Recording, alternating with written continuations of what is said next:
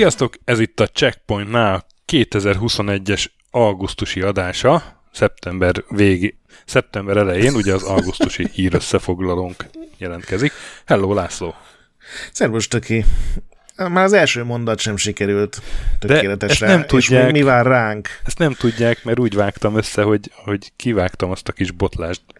Ja, értem. De most muszáj lesz benne hagynom? Persze. hogy vagy, drága barátom? Jó volt látni téged. Igen, végre itt, itt találkoztunk egy 12 másodperc erejéig körülbelül. hát volt az több is. Vettünk fel képtelen króniká adásokat.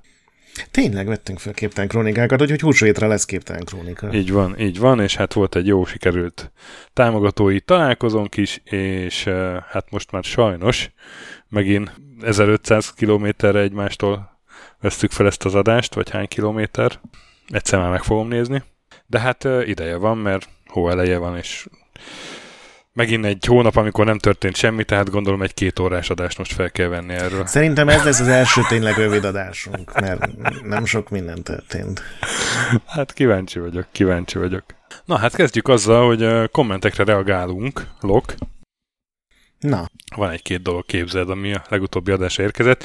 Én ugye nem tudtam, hogy melyik az a játék, ami be az van, hogy lehet egymás ellen játszani a F-14-essel, meg a dupla fedelű első világháborús repülővel, tudod? Uh-huh.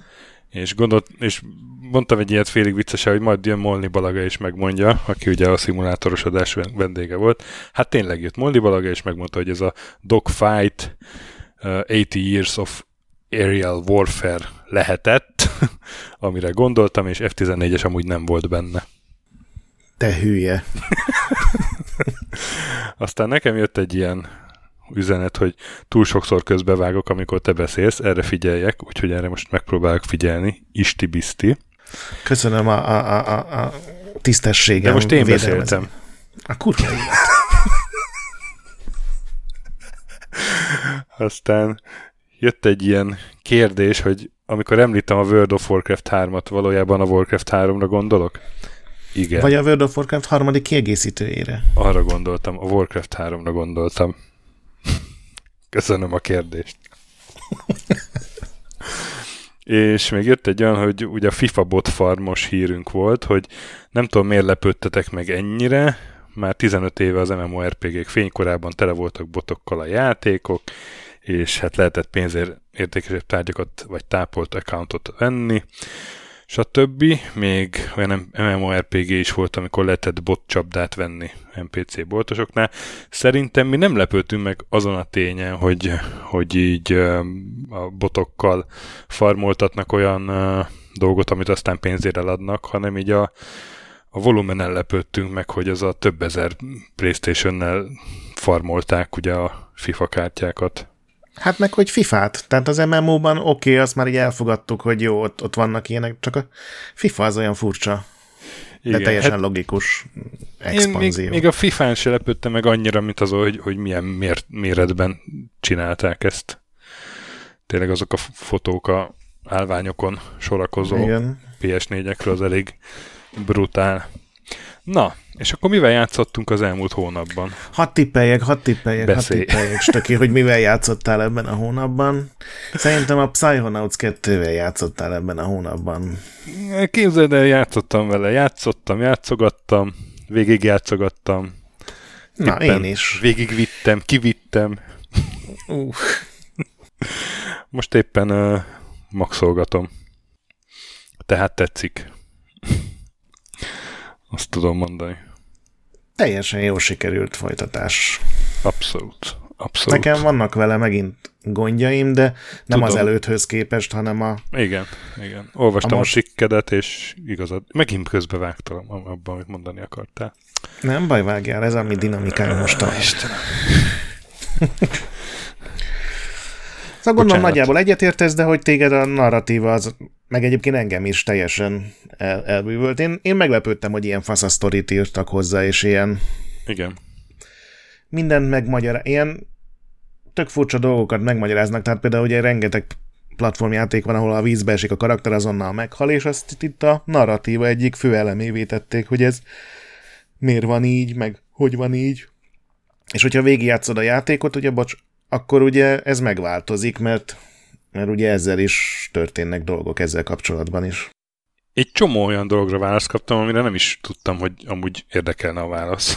Igen, igen, igen. Mert, tudod, a platformjátékokban ezt így elengedjük, hogy ahogy mondod, miért, esik, miért hal meg a karakter, ha vízbe esik, de itt nem tudom, az egész Psychonauts lore annyira sok elemmel gazdagodott, és, és egyáltalán nincs olyan érzésem, hogy ugyanazt megpróbálták még egyszer előadni, mert elképesztő sok munka van benne ilyen téren. A cikkedet olvastam, és egyébként még akár igazat is tudok adni neki. Így mert... nagyon röviden, én imádtam a játéknak a nagyon nagy részét, két gondom volt, az egyik egy kisebb, hogy azért az irányításban sokkal jobb lett, azért nem, nem a legjobb a világon, és örülök, hogy játszottál.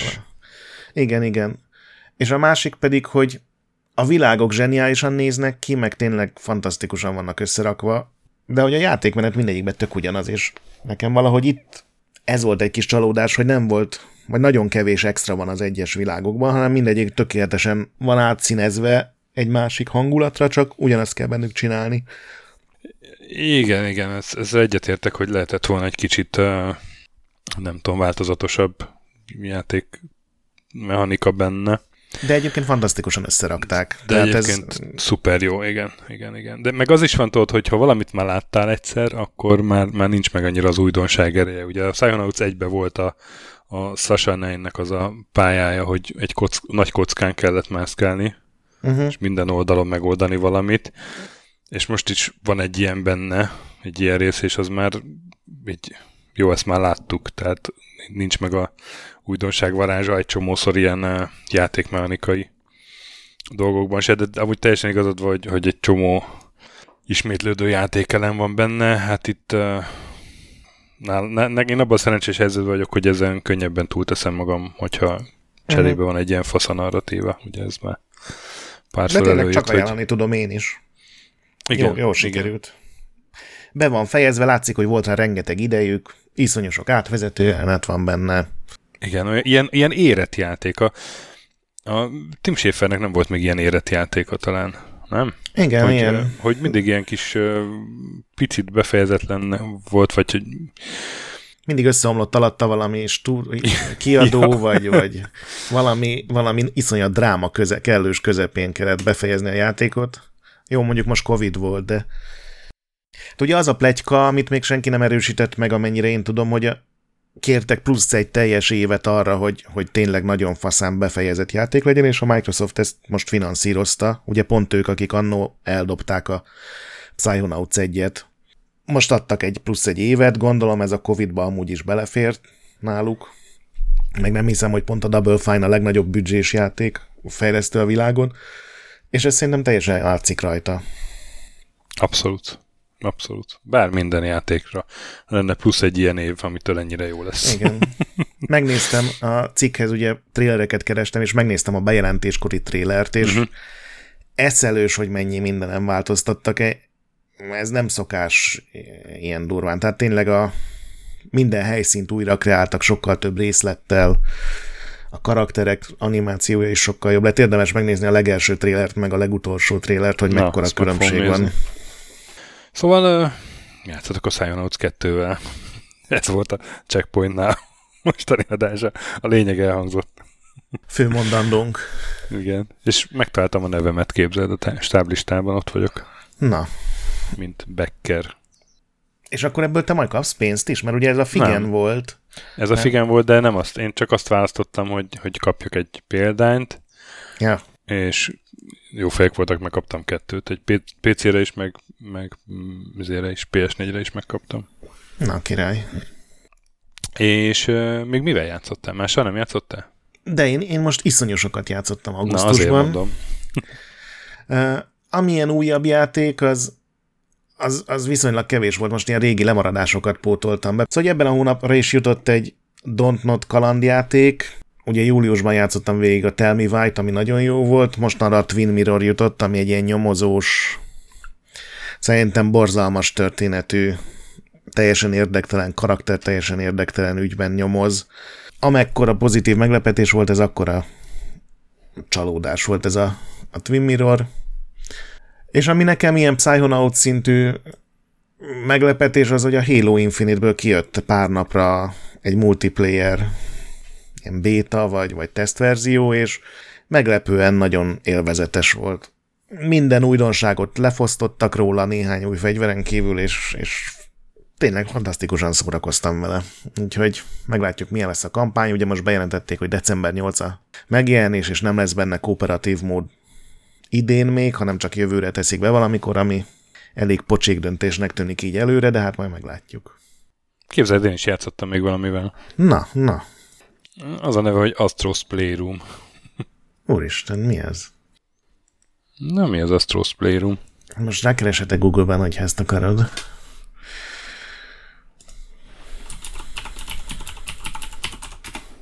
Ja, Astros Play... Ja, ú, dögölj meg.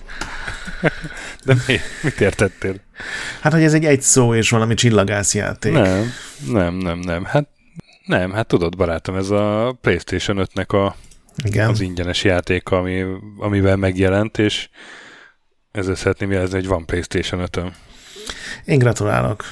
Köszönöm szépen. Magyarországon vettem egy, egy, nem hasz, egy hasz, úgy használtad, hogy nem használták egyáltalán. Érted, ezt állította az eladó. A, a kedves eladó valószínűleg hallgatja az adást, úgyhogy... Hát én is azt mondom, ezt állította, ez ebben semmit. Ezt állította. Hát nézd, ezt állította most, uh, érted, de nem tudom. Csávó följött a lakásomra, érted, hozott egy ps nem fogom kidobni. Jól teszed. És akkor már azon psychonauts Azon psychonauts igen, meg hát az Astros Playroom-ot a gyerekekkel végig kellett játszani, és mindent meg kellett benne találni, és uh, én, én le vagyok kicsit nyűgözve attól, megmondom őszintén. A, szerintem a legjobb adver gaming, amit valaha csináltak. Ilyen lencsén keresztül még nem néztem, de ebben igazad lehet valószínűleg. Engem kicsit az zavar, hogy ugye rengeteg ilyen cikk született, hogy ez a, ez a tökéletes tiszteletadás a PlayStation múltjával, mert gyakorlatilag ugye a egy PlayStation belsejében kell játszani, és így feltűnnek benne ilyen régi Igen. híres karakterek, meg minden, de szerintem ez tiszteladásnak kicsit kevés, hogy mondjuk egy föltűnik a Spyro egy három másodpercre, szóval nekem ez ilyen sovány, de így, hogy Adver Gaming így még nem néztem, és egyébként ennek tényleg tökéletes. Hát meg ugye ingyen van, tehát hogy... Um, hát mert elsősorban a nyilván... kontrollernek a kép, extra képességeit Igen. mutatja meg. Igen, de hát érted, azt meg lehetett volna mutatni egy, egy, egy totál lelketlen tutoriál videóban. Igen, ez teljesen igaz. Igen. És amelyik tartunk, nekem nagyon tetszik ez a kontroller. Szerintem az egyik legjobb kontroller az, ami nem tudom, az utóbbi években készült, évtizedekben akár. Nem tudom, mikor lelkesedtem ennyire utoljára a kontrollerért. nem szokásom. Csak hát kérdés, mennyire használják ki majd a játékok. Igen. Hát ugye az Astro az erre épül, hogy a kontrollert bemutassa, Igen. tehát ott tényleg tök fasz, hogy összerázogatod, és akkor jön belőle a hang, mint hogyha valami csörögne a kontrollerben. Igen, meg ha más, más felületen mész, akkor más, hogy kopog a kis robotnak a lába, és az ugye más erővel jön a feedback a kontrollerből is, és érzed, hogy, hogy egyszerűen más terepre tévedt a kis robot. Nagyon fasza. Ja, hát akkor a gyerekeknek a Sackboy-t ajánlom következő leárazáskor megvételre. Az is egy nagyon aranyos uh-huh. ilyen ugrándozós játék. Na de, most már negyed órát beszéltünk a semmiről. Nem semmiről, a, a, az életünkről, hiszen erről szól a podcast. Mi is elfajultunk, és már nem a, a játékokról tar- szól, hanem rólunk. Tartalmas és, tartalmas és gazdag életünkről, de ennyi erővel YouTube-ban is indíthatnánk egy influencer csatit. Jó lenne. Jó lenne? De ki kell találni valami, valami nevet, tudod, hogy nem lehet simán Gret, hanem, hanem nem tudom. Szerintem ezt nem most tegyük meg. Nintendo Dude vagy valami. Mindenképpen. Most így eszembe jutott. Mondjuk pont ez. Uh-huh. Nintendo Mindjárt foglalom is.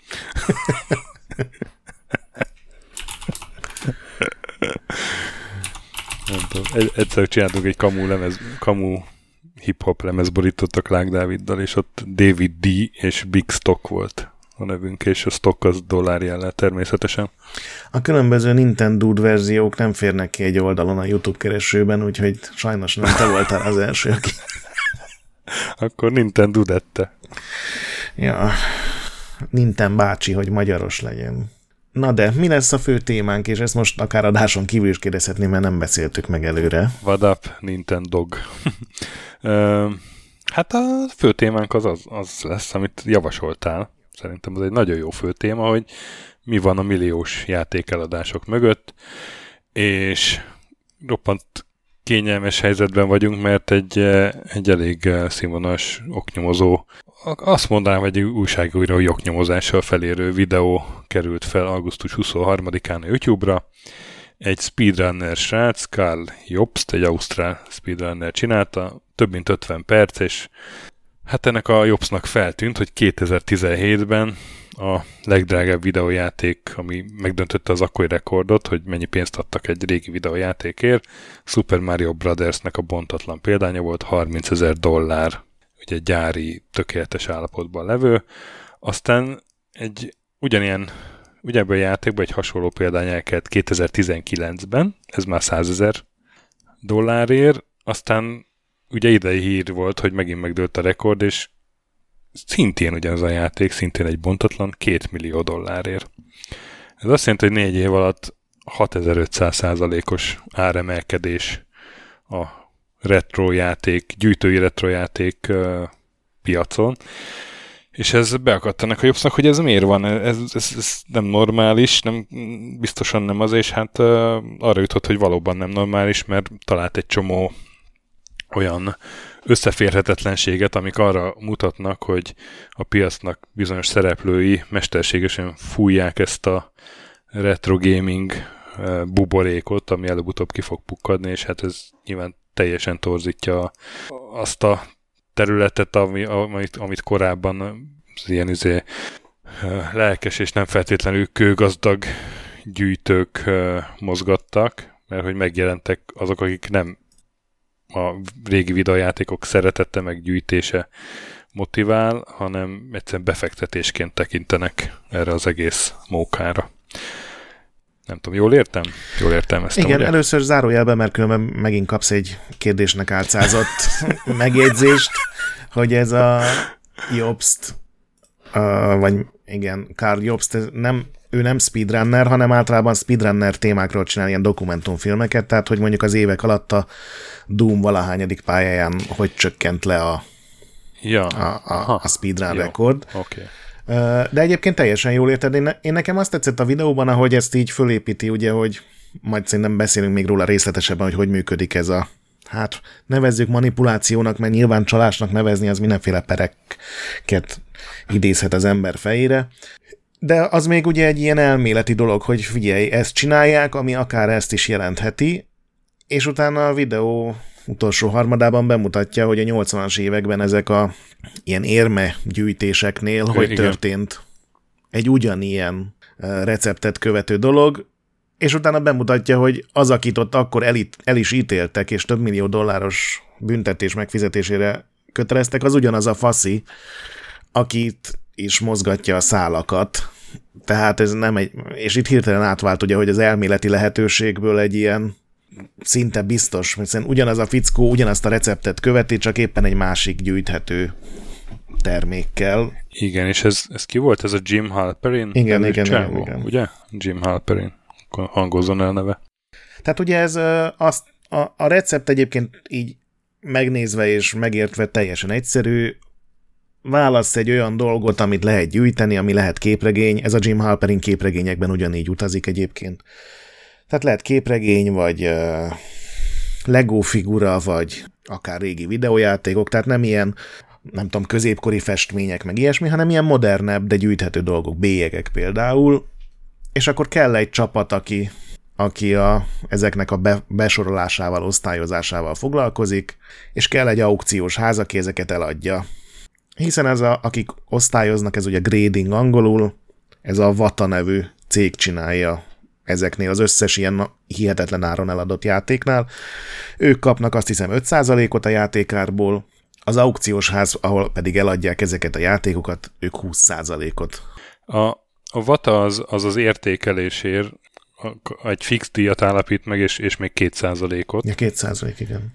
A, a, ez az aukciós ház, ugye Heritage Auctions a neve, ez pedig 5 tehát ő, ő kétszer is sarcol, egyszer a, az eladót, ilyen 5-10 százalékra, meg egyszer meg a, a vevőt is. Igen. Azt meg valami 20 százalékra? Ilyen Igen. Brutál, brutál pénzeket akasztanak egy-egy nagyobb dílen.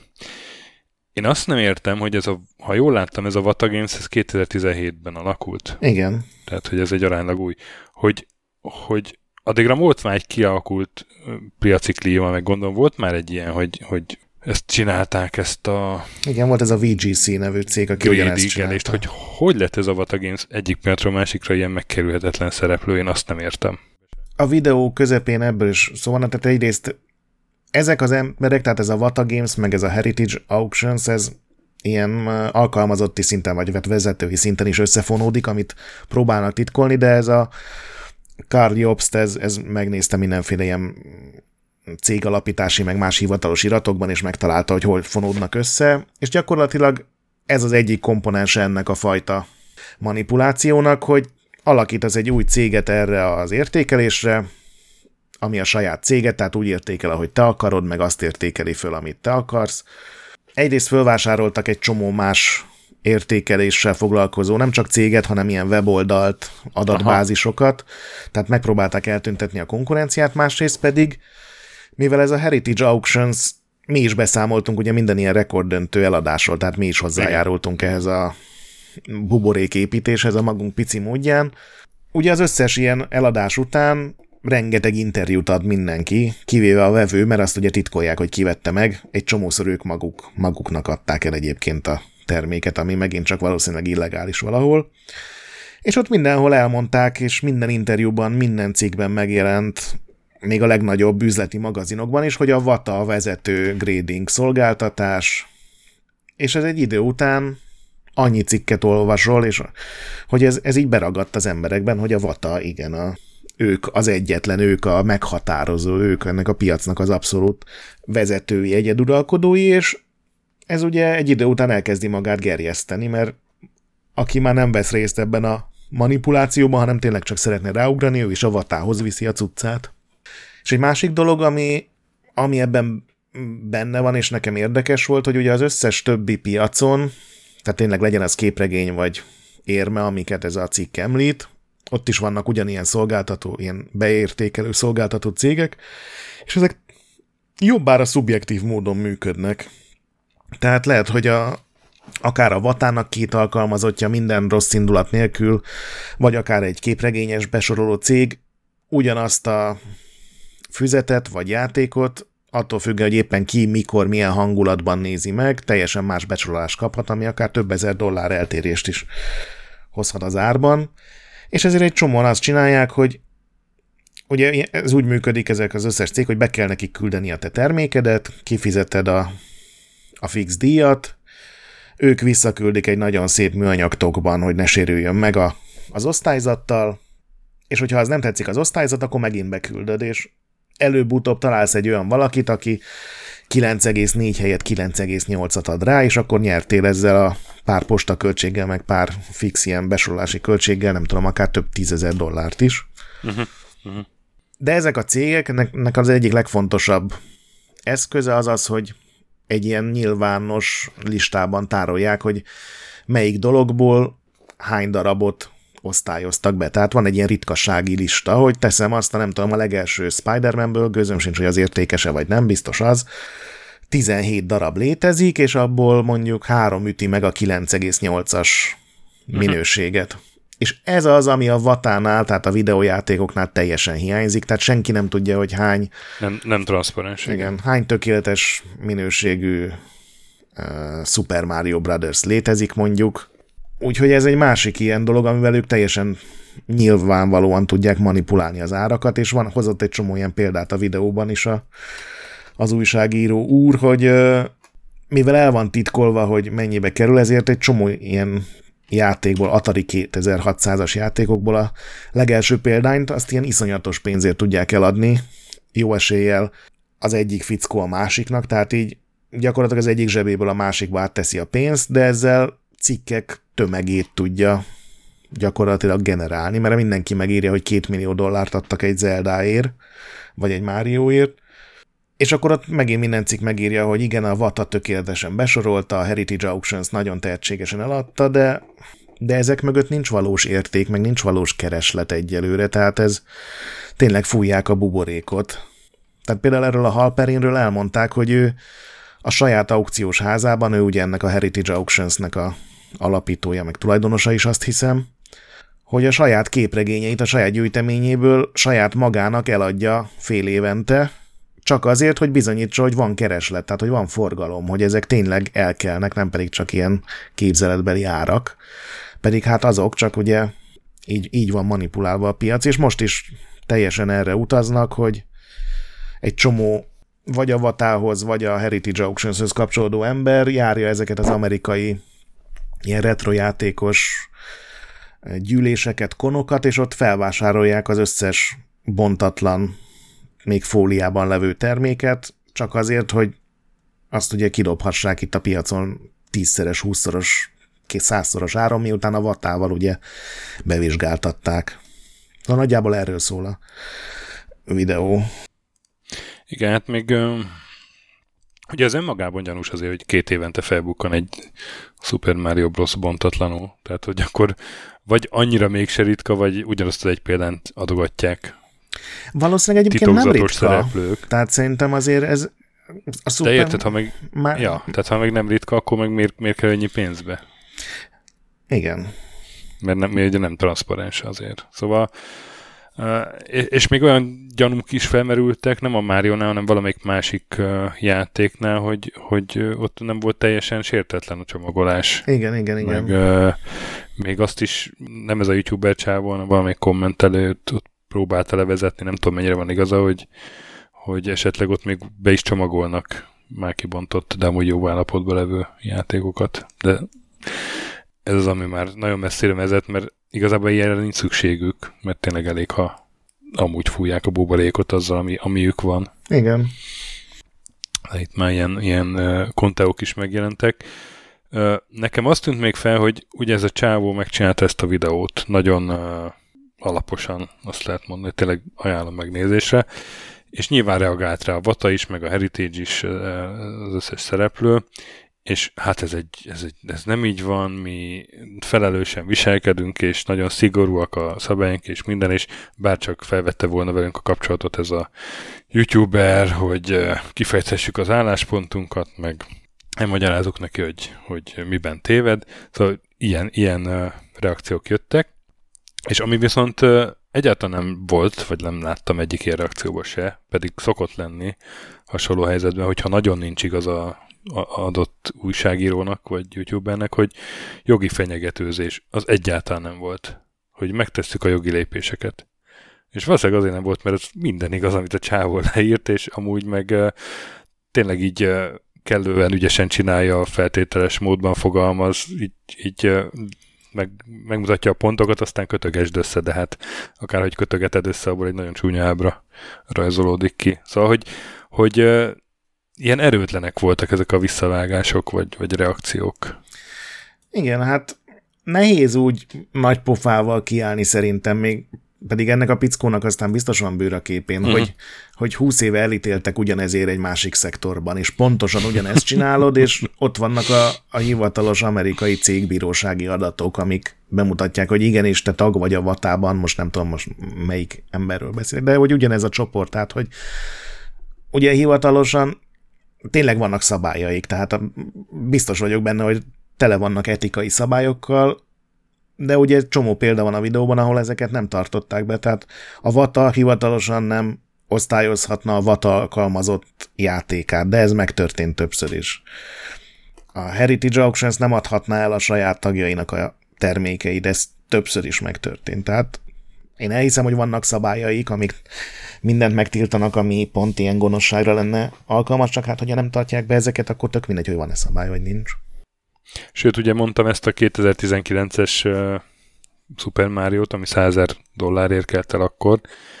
Hát ez, ez konkrétan a Vatának meg a Heritage Auctionsnek volt egy ilyen uh, PR akciója gyakorlatilag. Ott, ott nem is nagyon titkolták, hogy igazából az egy, egy ilyen statement nekik, hogy ennyit érnek ezek a játékok, és uh, ott, ott is valami beépített vevő volt. Igen, igen, igen. Az egyik ilyen valami alacsonyabb rangú menedzser. Igen, igen, igen, igen. Tehát konkrétan egy, egy alkalmazott vette meg.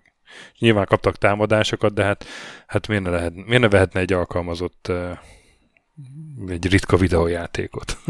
Igen, meg ugye hivatalosan a nyilván a besorolónak, meg az aukciós háznak elvileg nem szabadna, hogy bármilyen kapcsolata legyen egymással, hiszen ez összeférhetetlen. És itt ez a fickó megnézte a Internet Archive-ban a, a Vatának a legelső weboldalát, ahol már alapításkor ott volt jó egy évvel a legelső tényleges aukció, tehát hivatalos közös munka uh-huh. előtt, hogy igen, a Vata által besorolt játékokat a Heritage Auctions fogja eladni, tehát megint csak a videó nem mondta ki, hogy a Vatát direkt azért alapították, hogy fölfújja az árakat, és forgalmat tereljen a Heritage Auctions-re, de hát nagyon így néz ki a helyzet. És hát a legszomorúbb része a videónak, ahol így bevágja a becsületes gyűjtő embereket, ugye, az ilyen szegmenshez hasonló, tényleg őszintén régiséggyűjtő arcokat, akik már nyilván nem most akadtak ki ezen, hogy mennek fel az árak, hanem évek óta ezen panaszkodnak, és ugye csinált egy gyűjtést ezekből pár másodpercben a videóban a srác, és az, az, az nagyon szomorú rész. Igen, hát elrontották a hobbiukat tulajdonképpen bizonyos tekintetben, vagy legalábbis rohadtul megdrágították, hiszen ezzel azért mennek föl a dobozos játékok árai. Nyilván, hogyha egy nem tudom, ha egy N64 kártyát akarsz venni, az ettől nem feltétlenül drágult meg, de hogyha egy valami igényes dobozt akarsz a polcra tenni, akár egy gyerekkori kedvenced, egy PC-s vagy amigás játékot, azoknak is az ára feltehetően, nyilván nem 6000 százalékkal, de lehet, hogy 50, lehet, hogy 100 százalékkal följebb ment az elmúlt másfél évben. Hát szomorú. Na és hát akkor ennek mi lehetne megoldás ennek a helyzetnek? Nyilván az, hogy kipukkadna a buborék, vagy leeresztene. Hát az e- egyik megoldás az nyilván az volt, hogy rengeteg videót megnéző ember a, az amerikai tőzsdefelügyelet talán, vagy valamilyen üzleti mm, ellenőrző szervnek ugye bejelentette ezt a videót, hogy ebben nyilvánvalóan csalást bizonyítanak, pont ugyanolyat, ami miatt 20 vagy 30 vagy nem tudom hány éve pontosan elítéltétek ugyanezt a faszit. Nem tudom, hogy mennyire őrölnek gyorsan ezek a malmok, kétlem, hogy ez ilyen azonnal reagáló hadtestet kiküldenének, de hát... Valószínűleg nem. Legalább egy ilyen fenyegetés. Nem tudom, ilyen nagyon profi vállalkozásnak tűnik, akiket nagyon profin leleplezett ez a Carl Jobst. Én nem tudom, szerintem egy csomó emberhez, akihez eljutott az, hogy két millió dollárt adtak egy játékért, nem fog eljutni ez a hír. Pedig fontos lenne, és, és nem lepődnék meg, ha most hirtelen ősszel egy csomó meg hírt olvashatnánk megint, hogy most már 3 millió, most már 5 millió, most már majdnem 10 millió dollár, és végre megvan az első 7 számjegyű vagy 8 számjegyű játék is, hogy ezek elkezdenek jönni, és megint nyilatkozik a Vata, meg a Heritage Auctions, hogy igen, a játékok ára az csak egyre jobban megy föl. Ha neked van a padláson, te is add be és aukciózd el. Valahogy abban nem hiszek, hogy összecsomagolnak és hazamennek, hogy igen, srácok. Nem, az valószínűleg nem lesz. Valószínűleg ez lesz, hogy, hogy tovább csinálják, amíg tudják, és hát csak reménykedni lehet, hogy a híradások akkor így hoz, mellé fogják tenni, hogy amúgy ez egy nagyon gyanús biznisz, srácok. Igen, Lásd és, ezt a videót. És igazából Super Mario Brothers, amiből készült 50 millió, oké, okay, ma már nem mindegyik van tökéletes állapotú dobozban, ez nem ér annyit, mint egy egy tized, nem tudom, vagy akár egy jó autó, vagy tehát érted, ez ilyen nonsens. Hát vagy tíz jó autó. Igen, igen, most már összekevertem a... Vagy száz jó autó, vagy nem tudom. Az árakat, de igen.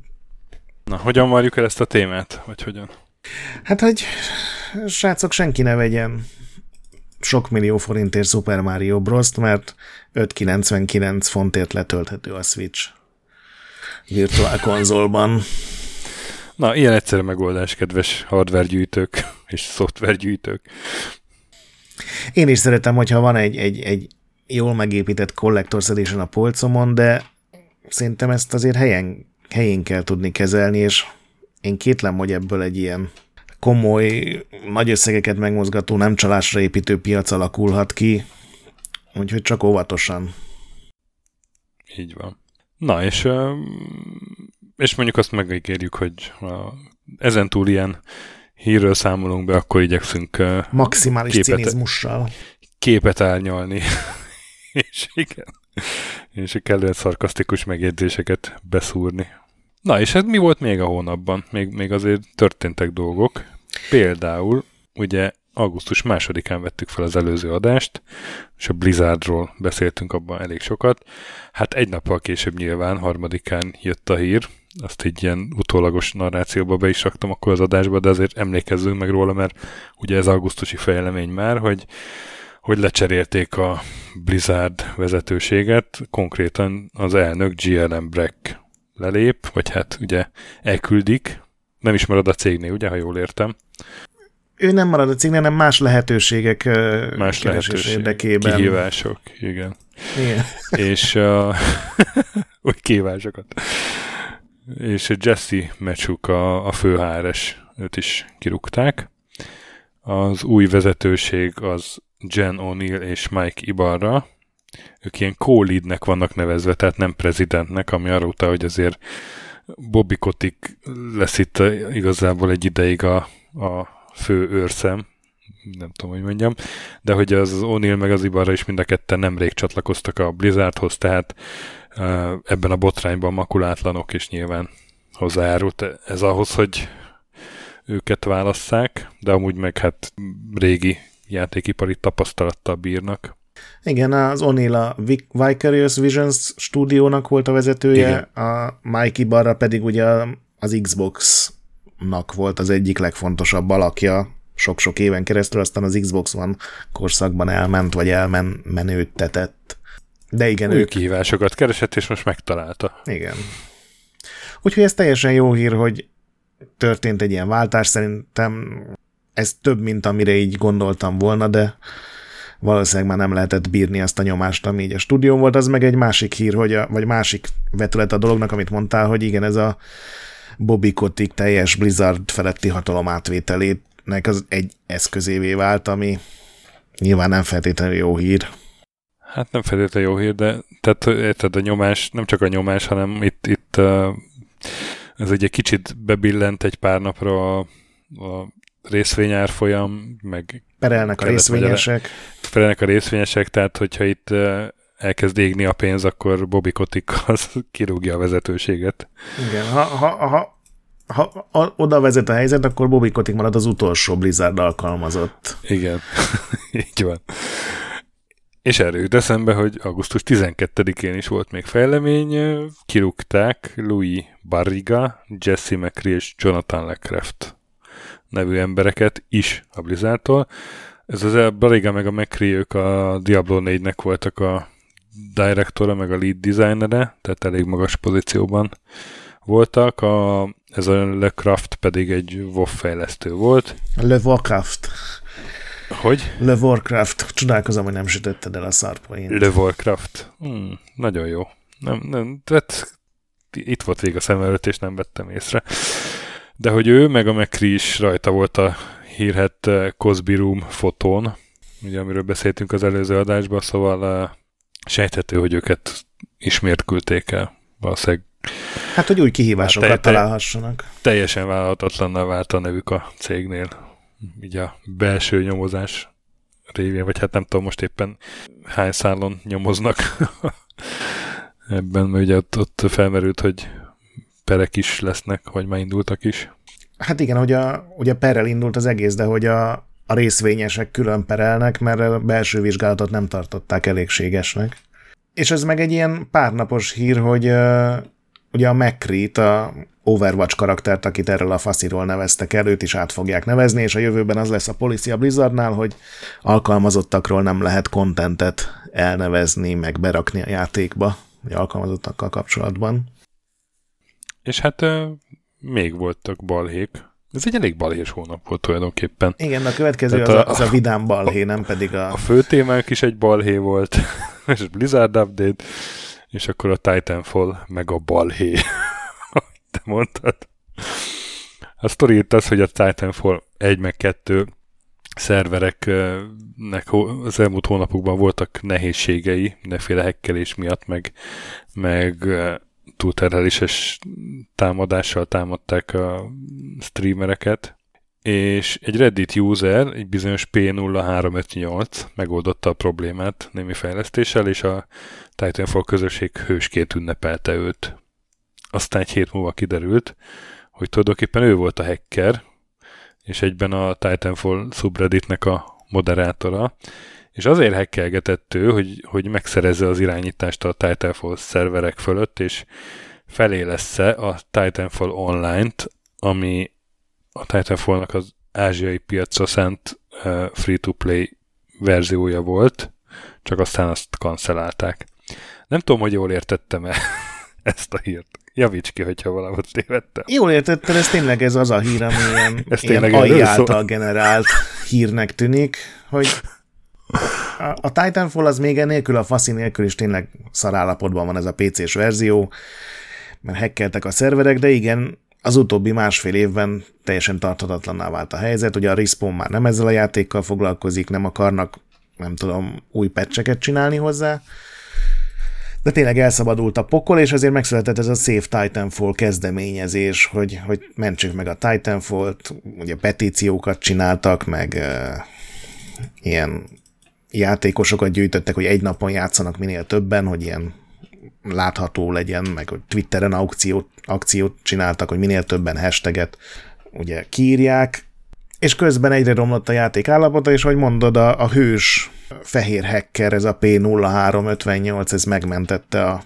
világot, írt a médiumra egy hosszú cikket, hogy csak pár sort kellett átírni a kódban, és megszűntek a, a legdurább hekkelések, de hogy ő mennyivel többet tudna tenni, hogyha a respawn fölvenné őt esetleg, mert biztos benne, hogy pár nap alatt, esetleg pár hét alatt ő ki tudná fehéríteni az egészet. És tényleg hősként ünnepelték, tele volt mémekkel a Titanfall subreddit, meg a, ennek a Save Titanfall Discord csatornája, és aztán kiderült, hogy ahogy mondtad, hogy ő volt az egész mögött, azért tudta leállítani a hekeket nyilván, mert megnyomott a saját gépén egy gombot, hogy akkor most már álljunk le ezzel a szemétkedéssel. És hogy derült ki, hogy ő az? Kijött a, egy másik, mások által irányított subred, Titanfall-os subredditben egy 40 oldalas PDF.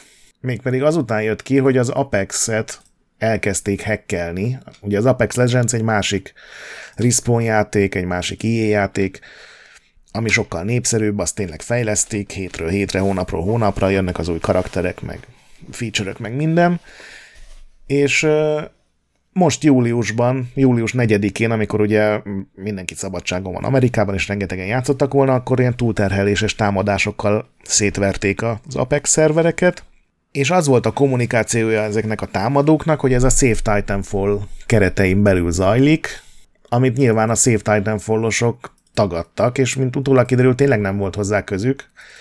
Azért csinálta az egészet ez a, hát mondj, nevezzük lelkes Titanfall rajongónak ezt a P0358 nevű, vagy Bece nevű faszit, hogy kurva nagy balhé legyen, hogy a Titanfall-osok betámadták az Apex-et, és ezért a, a Respawn végre kénytelen legyen a Titanfall-lal foglalkozni, és fölvegyenek valakit, teszem azt őt, hogy akkor oldja meg olcsón ezt az egész ügyet. És ez szerintem már akkor durva helyzet lenne, hogyha ennek az egésznek az lett volna az értelme, hogy ez a faszi állást kapjon a Respawnnál, mert ez, ez így is egy elég őrült ilyen filmbe illően hülye helyzet lenne, hogy megtámadom a céget, ahová fel akarok vevődni, de hogy nem, ő csak és kizárólag azért akart a Respawnnál elhelyezkedni, hogy hozzáférjen a Titanfall Online-nak a forráskódjához, Azért, mert a Titanfall online-ban ilyen cicafüleket, meg kutyafüle, ugye ez egy ázsiai piacra szánt koreai Igen. játék, tehát ilyen, ilyen ázsiai jellegű kustomizáció volt, hogy ilyen aranyos füleket, meg mindenféle festést lehetett rakni a mehekre, hogy úgy nézzenek ki, mint egy ilyen fémkutya, vagy fémmacska. És hogy ő ezt akarta megszerezni, és az volt a terve, hogy állást kap a Respawnnál, hozzáférést kap a teljes Titanfall-ok minden forráskódjához, még a koreai fejlesztésű Titanfall Onlinehoz is, és akkor azt némi utólagos fejlesztésről ki tudja adni, és akkor tud vele játszani, mert ő azzal szeretne játszani. Csodálatos. És azért, mert ő szeretett volna ezzel a játékkal játszani, gyakorlatilag hónapokon keresztül terrorizálta a Titanfall. A teljes közösséget. Igen. Egyébként csodálatos mémek születtek ebből is, meg kommentek. A kedvenc kommentem az, hogy this is way more Eve than Titanfall. Ugye utalva arra, hogy az EVE Online-ban vannak ilyen óriási hátbaszúrások. Igen, meg nekem megint az jutott eszem, hogy ez sokkal ciberpunkosabb dolog, mint bármelyik küldetés, ami valószínűleg a Cyberpunk 2077-ben van, hogy ez... Igen. Ez egy teljesen őrült, és én erről a Resetera nevű fórumon olvastam, hogy, hogy van egy ilyen, és tudod, oda megosztották a Kotaku cikket, mm. ami beszámolt róla, meg megosztották a 40 oldalas PDF-et, meg a subreddit threadeket, és valaki rákeresett csak úgy poénból, hogy ez a P0358 ez szerepelte a Reseterán valaha, és képzeld találtak egy két évvel korábbi topikot, ami arról szólt, az első ilyen ö, beszámoló volt arról, hogy a Titanfall PC-n játszhatatlanná kezd el válni, mert van egy olyan hack, amivel a, a, a hackelő ember bárkit kirúghat az éppen aktív játékból, és jött egy P0358 nevű faszi, és így beírta oda, hogy oké, okay, de most miért engem vádolsz ezzel? És mindenki elkezdte nyugtatgatni, hogy az meg miről beszélsz, ki vagy te egyáltalán, hát senki nem vádolt meg téged semmivel. és ez a, ez a hülye beírta, úgyhogy említésre se került a neve, hogy, hogy... Úristen. Tehát ez az intellektuális óriás volt az, aki térdre fektette a titanfall meg az Apex Legends-et. Hát ez kb. olyan szitu lehetett, mint a, a Kandó volt ilyen a szobába. A egyik szobatársam azt tanult, fülessel a fején, mi meg úgy dumálgattunk, és akkor így nem tudom, valaki mondott valami poénosat, és felrögtünk hangosan. És a szobatársam így lecsapta a fejéről a fülest, és így ránk kiabált, hogy jó van, bazd meg, én fingottam, de már legalább öt perce volt, nem kéne ezen ennyit röhögni. Igen, teljesen ugyanez. Nyilván, szó se volt arról. Vagy az Almost Famous filmben, amikor majdnem lezuhannak repülőn, és ugye mindenki bevallja a legtitkosabb félelmeit, és aztán elmúlik a vihar. Úgyhogy mondom, ez az ilyen, hogyha az ember nem tagja a Titanfall közösségnek, ez egy ilyen vidám bulvár balhé inkább, mint a gonosz. Igen. Balhé, de hát igen. De hát van még balhénk a hónapban. Ó, meg annyi. Na jó, egy. A, például a Fulbright balhé, ugye? A, a 2014-ben alapított cég, ugye a Fulbright, amit a, a Gun Home meg a Tacoma alkotói hoztak létre, leginkább azért, hogy a Gunhome-ot kiadják ugye az elején, úgyhogy az egyik alapító Gunhome-nak a designere Steve Gaynor. A hír pedig most az, hogy ő lemondott a, kreat- a készülő új játék, az Open Road kreatív igazgatói posztjáról, és sima író lesz, miután annyi dolgozói panasz érkezett ellene. Ezek nem olyan panaszok, mint a Blizzardnál, tehát nem szexuális zaklatás, hanem úgy fogalmaz a cikk, hogy mindennapi mikroagressziók, rosszul bánt a dolgozókkal, főleg nőkkel. Ahogy nekem lejött, ő egy ilyen control freak lehet a csávó, tehát mindenen, mindennek keresztül kell mennie rajta, és hát a stílus az meg így a nyilvános megalázástól a, addig terjed, hogy nem adja meg a megfelelő kreditet a kollégáknak, és hát a, a beszámolók szerint a, a nőknek különösen nem adta meg. 2019-ben kezdődött a játék fejlesztése, ugye ez egy kis indie stúdió, azóta 15-en léptek le onnan, és a Polygon az ebből 12 emberrel beszélt, és mindenki azt mondta, hogy legalább részben Gaynor miatt mondtak fel. Igen, hát ott tartunk, hogy ez egy szerencsés ügy, hogy nincs benne szexuális zaklatás, hanem csak... Hát csak egy sutyó főnök. Ugye ez, a, ez amikor igen. Azt hiszem nem úgy követett, fogom... Nem követett el törvénytelen dolgot, de hát azért nem nagyon rossz volt ott dolgozni ettől még. Igen, és ugye az ember sokat kibír, hogyha az állásáról van szó, és az, hogy, hogy egy ilyen 15 fő stúdióból 12-en és leléptek, nyilván ebben volt olyan, akit más helyett aztán fölvettek, az azért azt mutatja, hogy ez így a, a sima sutyóságon fölül volt pár rubrikával. Igen, és egy érdekes dolog még, hogy egyáltalán nem volt HRS a Igen. cégnél, tehát nem volt hol panaszkodni, és ezért az Annapurnánál panaszkodtak, hogy a játék kiadójánál.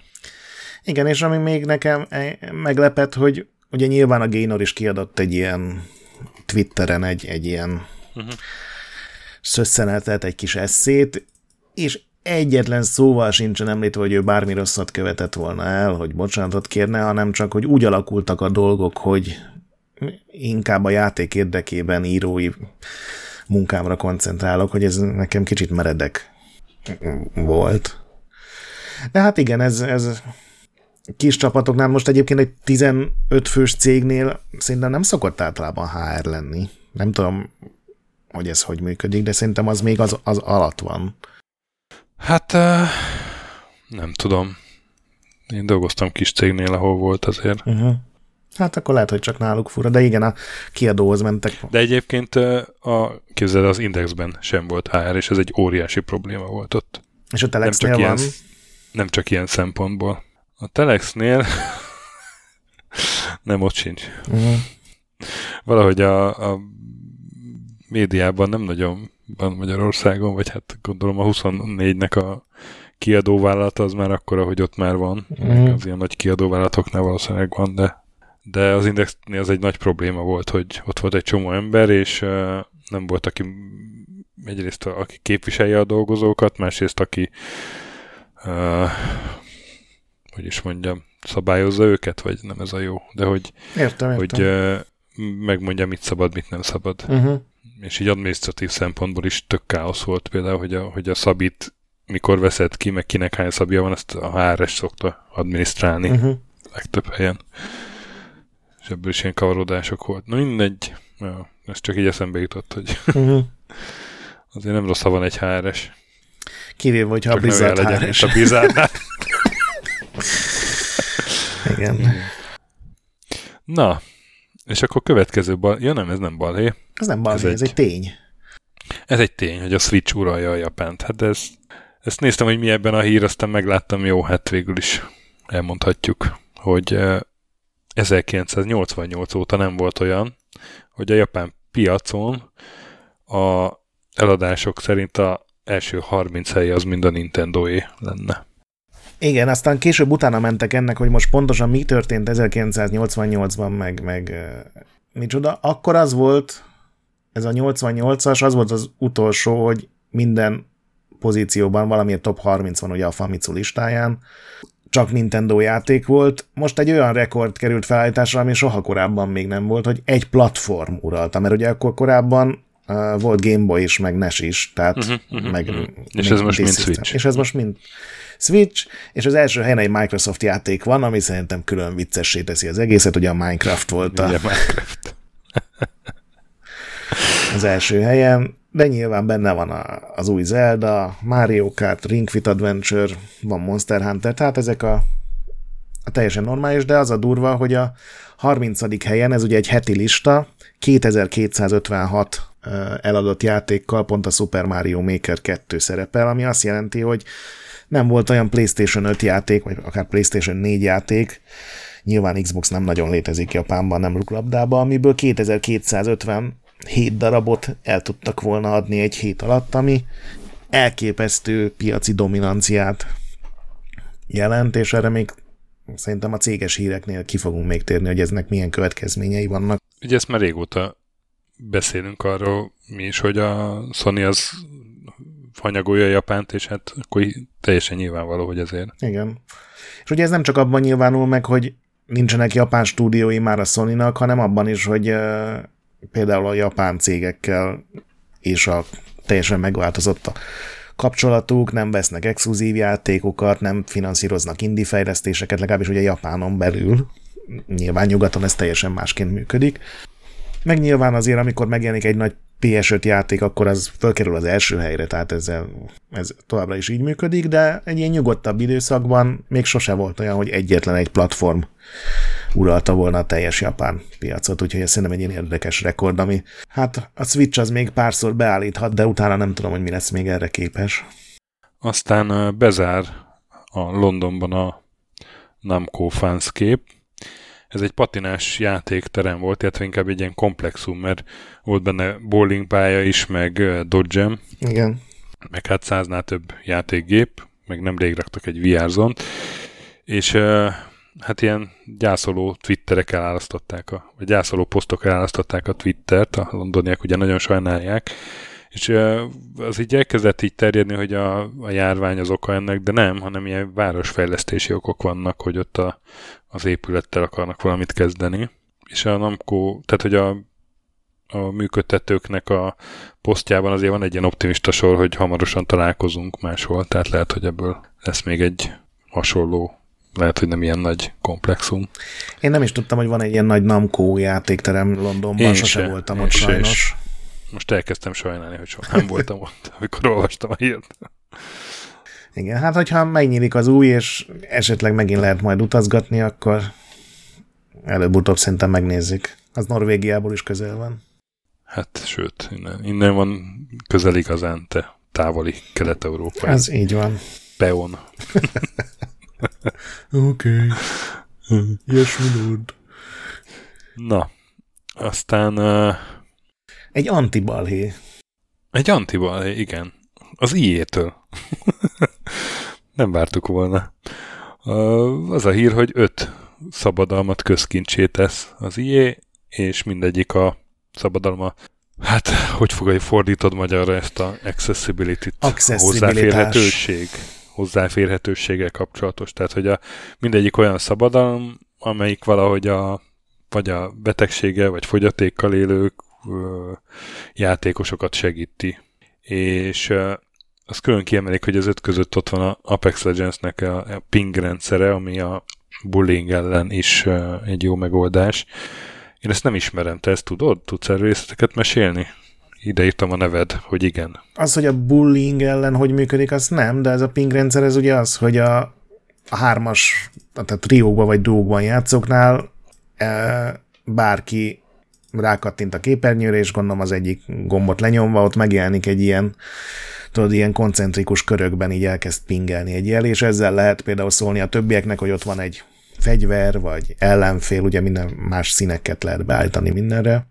És ez egy rohadt jó rendszer volt, és rengeteg játékban hasznos lenne egy ilyen, hogy tényleg tud szólni azonnal egy gomnyomással, hogy figyelj, ott van egy fegyverlőszer, veszély, csapda, ellenfelek, akármi.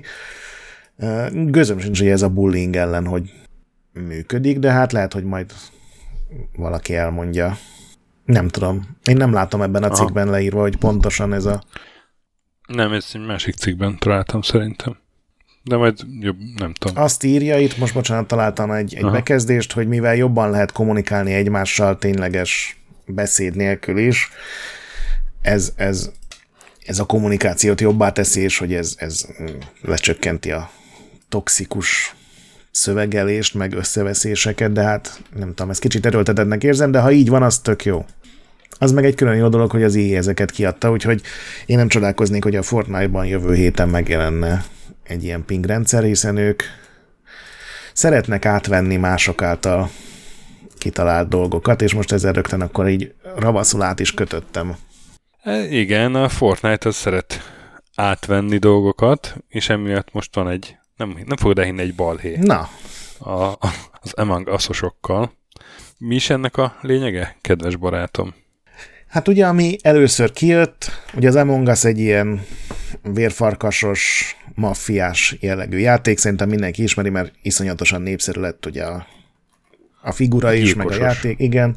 Ez a gyilkosozásnak a digitális megfelelője. És a Fortnite-ban hirtelen minden előzetes bejelentés nélkül egyszer csak megjelent most augusztusban egy Impostors nevű játékmód, ami tulajdonképpen teljesen ugyanaz, mint az Among Us, csak Fortnite grafikával, ugye nem egy ilyen kétdés felülnézetes cucc.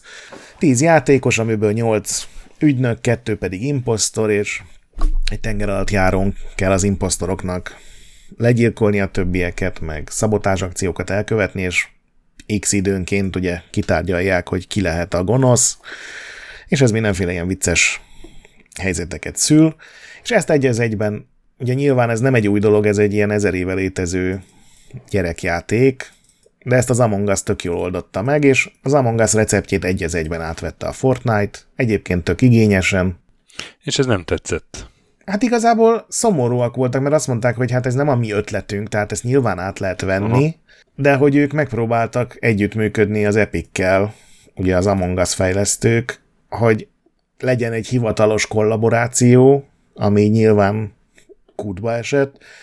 Másrészt meg ugye azért szívták kicsit a fogukat, hogy oké, okay, a koncepciót nem lehet levédeni, de legalább, legalább egy parányi eredetiséget belevihettek volna abba, ahogy lemásolták, de hát nem ez történt, úgyhogy ebből nincs, nincsenek perek, mert ez nem volt levédve, meg, meg ez nem egy ilyen kaliberű, csak Hát Pitiáner azért még egy kreditet se adni nekik, vagy valami, valahogy jelezni. Hát igen, vagy akár ugyanez, csak, és akkor állapodjanak meg, hogy ez egy hivatalos Among Us kollaboráció. Szerintem még pénzt sem kértek volna, hanem elég az, hogy kírják, hogy most már van Among Us a Fortnite-ba, de egyébként, hogyha szarab géped van, akkor nézd meg, hogy hogy működik, vagy hát bármi. Gondolom, ez sokféle megoldás lehetett volna, ez sikerült a lehető legtuskóbbat választani.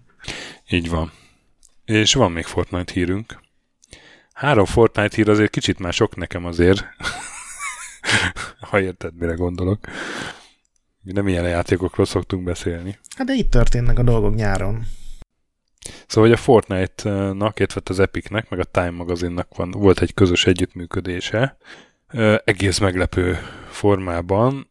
A Martin Luther Kingnek volt 63. augusztus 28-án a híres beszéde Washington DC-ben, a I Have a Dream, ugye ez, ez a leggyakrabban ismert idézet belőle, ez egy nagyon híres polgárjogi beszéd, és ezt lehetett meghallgatni, illetve megnézni virtuális formában a Fortnite-ban, ugye ott egy ilyen virtuális Washington DC-t is felépítettek, vagy hát a helyszínt, ahol elmondta beszédet a King, és még mindenféle egyéb ilyen oktató anyagokat raktak be, hogy, hogy ilyen komplexebb élményt adjanak.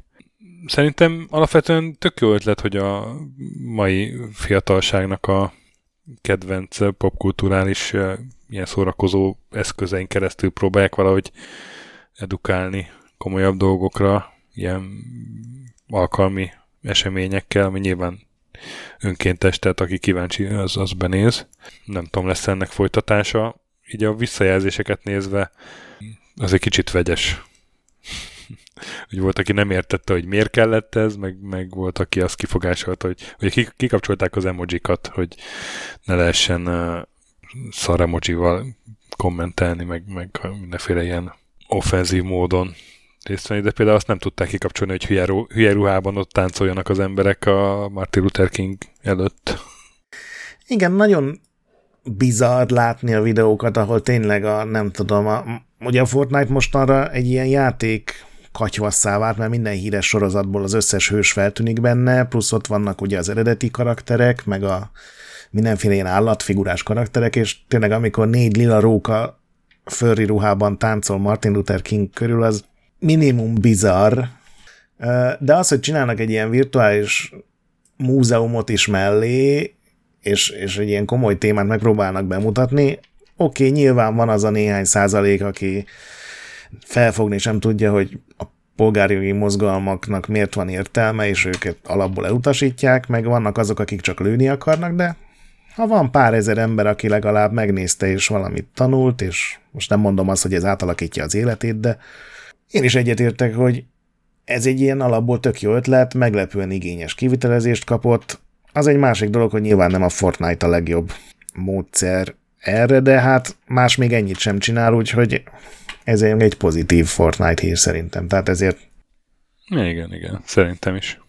De egyébként azon nem csodálkozok, hogyha valaki ezt valamiféle hülye paródiának véli, amikor megnéz egy videót, ahol tényleg a leghülyébb, legfurcsább ilyen humanoid halak, meg a, a Lara Croft és a Master Chief mennek végig Washington DC-ben a pódiumhoz, tehát lehet ebből úgy kivágni screenshotokat, hogy hülyén nézzen ki. Nem is olyan nehéz. Aztán Kínában brutális online gaming korlátozásokat vezet be a, az állam. Ugye ezt az állami megfelelő minisztérium jelentette be. Kiskorúak, tehát 18 év alattiak pénteken, hétvégén és ünnepnapokon csak napi egy órát este 8-tól 9-ig játszhatnak. Más napokon pedig nem. Más napokon pedig nem, igen. Ez a online játékra vonatkozik, és nyilván az online függőség ellen akarnak küzdeni, játékfüggőség ellen. Hát 110 millió gyereket érint a dolog, mert annyi kiskorú van Kínában. Brutál. Igen, eddig ugye az volt a szabály, én ezt csak most tudtam meg, hogy eddig heti hét nap, napi másfél óra volt a napi maximum. másfél óra, igen. Ami ugye tíz és fél óra hetente, most ebből lett három óra. Nagyon durva, és ugye Magyarországon egy ilyennek, hogy mondjuk teszem azt bejelenteni a kormány, hogy akkor mostantól ennyit szabad játszani, annak valószínűleg nem lenne sok foganatja. Kínában viszont minden mobil játékhoz, meg minden online játékhoz, akár PC-n is be kell jelentkezni a kiadónak az online szerverére. Nagyon sok platformon van arcfelismerővel működő azonosítás, tehát még kiátszani sem lehet, hogy oké, okay, akkor ez most nem is én vagyok, hanem a Pistike. Úgyhogy ez egy ilyen kiátszhatatlannak tűnik, és nyilván lesz egy-két ember, aki valahogy biztos megoldja, de hát a legtöbb 12 éves gyerek azért felteszem Kínában semmilyen hekkelő zseni, hogy ezt megoldja, úgyhogy ez gyakorlatilag ez így lesz, hogy a 18 éven aluliak azok heti három napon, naponta egy órát játszhatnak, ami elég... Online, tegyük hozzá, hogy online. Igen, de Kínában a játékok 99%-a mobiltelefonon van, a maradék 1%-nak a 99% a PC-n, és az 1 százalék, 1 százalékának 1 százaléka van konzolon, ahol talán tudsz offline játszani. Lehet szájonaucozni. Kétlem, hogy megjelent volna, mert van... Mi a probléma? hát... Nem, ez, ez azért is brutális azért, mert most így komolyabb volt, hogy, hogy a játékélményen túl ez egy közösségi élmény is, ugye, ennek a generációnak. Tehát Igen. Én valószínűleg én azért fogok kicsit morogni, hogyha majd a gyerekeim elkezdenek online játszani, de hát tök alap, hogy fognak online játszani, mert, mert az, az a közösségi élménynek a egyik terepe, fontos terepe. Igen, hát ami nekünk az volt, hogy láttad tegnap az x ugye a suliban reggel, az itt esetleg az, hogy tegnap milyen jót építettünk együtt a Minecraftban, vagy most éppen bármi legyen, amivel játszanak a iskolások, és ez elég durván lemetszi ezt. Igen, igen, tehát ilyen szempontból nagyon brutális azért. Meg ugye néha gondolom, ezt nem szülőként tippelem csak, hogy azért így jól esik, hogyha a szülő azt mondja, hogy jó van, figyelj, most nincs más megoldásom babysittelésre, üljél le, játszál három órát. És ez mostantól nem fog működni, és egyáltalán nem fog működni hétköznapokon, úgyhogy innen nézve nagyon szigorú lépésnek tűnik. Hát nem jó gyereknek lenni Kínában mostanában. Igen. Nem tudom, mit mondjak. Beszéljünk inkább vidám, vidámabb hírről. Vagy hát nem tudom, hogy vidám-e, de, minden, de ennél azért vidámabb. Röhögni lehet rajta, meg sírni is. A e-football megjelenése, ugye lánykori nevén a Pro Evolution Soccer, ez most az e-football, aminek a új része hát félkészen fog megjelenni gyakorlatilag, mondja a Konami, de nem úgy félkészen, mint az Early Access játékok, hogy tele van buggal, mert, mert ez elvileg egy, egy befejezett, úgy, úgy befejezett, hogy ami benne van, az működik játék lesz, csak éppen nem lesz benne egy csomó alap dolog. Például korábban beharangozott cselek, azok animációi, meg, meg eh, mindenféle ilyen ját, játékmechanika, alapvető játékmechanikai elemek, azok később bekerülnek egy future update-tel. Nagyon vicces volt a trailer, ahol ezt be, bevezették, hogy ugye ott van, hogy új feature például lesz Sharp Kick, ami nem tudom pontosan Igen. magyarul milyen rugás, becsillagozva a Sharp Kick nem elérhető megjelenéskor. Hát így kösz. De én erről még nem is hallottam, hogy volt, volt erre példa már? Szerintem nem, meg nem. képzeld, egy verekedős játék úgy jelenik meg, hogy a nagy rugás még nincs benne, mert azt még nem programoztuk le. Nyugi srácok, pár hónap, és az is lesz. Védekezni nem lehet. mondjuk nem is szoktam, tehát az nekem, nekem szólna az a verekedős játék. Igen, nagyon furcsa. A, ugye free-to-play módon jelenik meg, ami ezek után talán nem is meglepő. Amikor megjelenik, nem lesz benne még online multiplayer sem, hanem csak ugye egy képernyőn lokálisan lehet multizni. A Konami ezt azzal védi, hogy akkora kereslet a játék iránt, hogy minél hamarabb a játékosok kezébe akarják adni a játékot, még akkor is, hogyha ezt a szánalmas bullshit Igen. De most komolyan, ezt ki hiszi el nekik? Jó, de most érted, ott vagy a marketing osztályban, és azt mondja a főnök, hogy találjatok ki valamit, hogy ezt hogy magyarázzuk meg. Erre mit találsz ki? és természetesen egy csomó dolog, tehát az online játék állítólag ingyenes lesz, meg hogy például támogassa a mobilon is a kontrollereket, az is ingyenes lesz, de ugye az elején nagyon kevés csapat van benne, nincsenek benne extra játékmódok, nincsenek benne ilyen különlegesebb bajnokságok, és az mind pénzért, egy-két dollárért gondolom, tehát nem drágán, de... Meg ez, ez a sorozat, amiben nem is kerülhetnek be a hivatalos csapatok, ugye? Hát néhány csapattal egy az egyben megállapodnak, full ligák nincsenek. Régebben ugye mindig volt egy szerkesztő hozzá, az van minden ilyen sportjátékban, igen, és igen, igen. ilyen szent félőrültek, ugye egy-két hét alatt létrehoznak minden ligát tökéletes pontossággal. Ez most nem lesz launchnál elérhető, bármilyen furcsa is legyen, úgyhogy nem tudom teljesen, hogy a Konami ezt hogy gondolja. Valószínűleg az van az egész mögött, hogy nem akart, nem lehet egy egész őszt kihagyni úgy, hogy a, a FIFA egyeduralkodó legyen, és hiába lát teljesen nyilván, hogy ennek a játéknak még minimum fél év kéne, hogy megfelelő mennyiségű tartalom legyen benne, egyszerűen muszáj kiadni, mert különben az emberek most csúnyán szóval le se fogják szarni jövőre. Az más kérdés, hogy ilyen állapotban kiadni szerintem sokkal nagyobb gondokat fog okozni így a játék megítélését tekintve, de hát nem tudom, a Konami így döntött. Nagyon furcsa. Aztán az egy szomorú hír még, hogy hát ahogy fogalmaztál a jegyzetben Wild kancellár, amit nem tudtam hova tenni, de aztán a linkre kattintva láttam, hogy a Wild uh, Sheep stúdiónak a, a Wild című játéka, az uh, valószínűleg kancelálták, tehát uh, nem lesz ez a játék. Ugye ez a, ezt a stúdiót 2000 2014-ben jelentették be ezt a játékot, és ezt a stúdió, ez már Michel Anselnek volt a stúdiója, de ő gyakorlatilag visszavonult tavaly a játékfejlesztéstől. Igen. Úgyhogy valószínűleg ezt a projektet is elhagyta, pedig egy izgalmas... Én nem szeretem amúgy az ilyen survival játékokat, vagy, vagy hidegen hagynak, de ez olyan izgalmasnak tűnt. Egy állatokat kontrolláló sámán lett volna benne a főhős. Na most ez egyelőre még egy ja, és PlayStation Only lett volna, tehát egy exkluzív cím. Na most ez egyelőre egy újságírói értesülés, még nem hivatalos, de hát azért minden jel arra mutat, hogy ez, ez így van. Ez, 2017-ben mutatták az utolsó képkockákat belőle, úgyhogy nem izzott a levegő a játék körül. Nem, nem, nem úgy tűnik, mint ami készül, és el fog valaha még készülni. Ansel azt mondta, amikor visszavonult, hogy a játék az nélküle is el fog készülni, de hát ez tényleg nem egy olyan meglepő húzás, hogy egy játék, amit négy éve nem láttunk, tehát valószínűleg legjobb esetben is valamiféle ilyen fejlesztői pokoljáráson megy keresztül, az esetleg nem jelenik meg.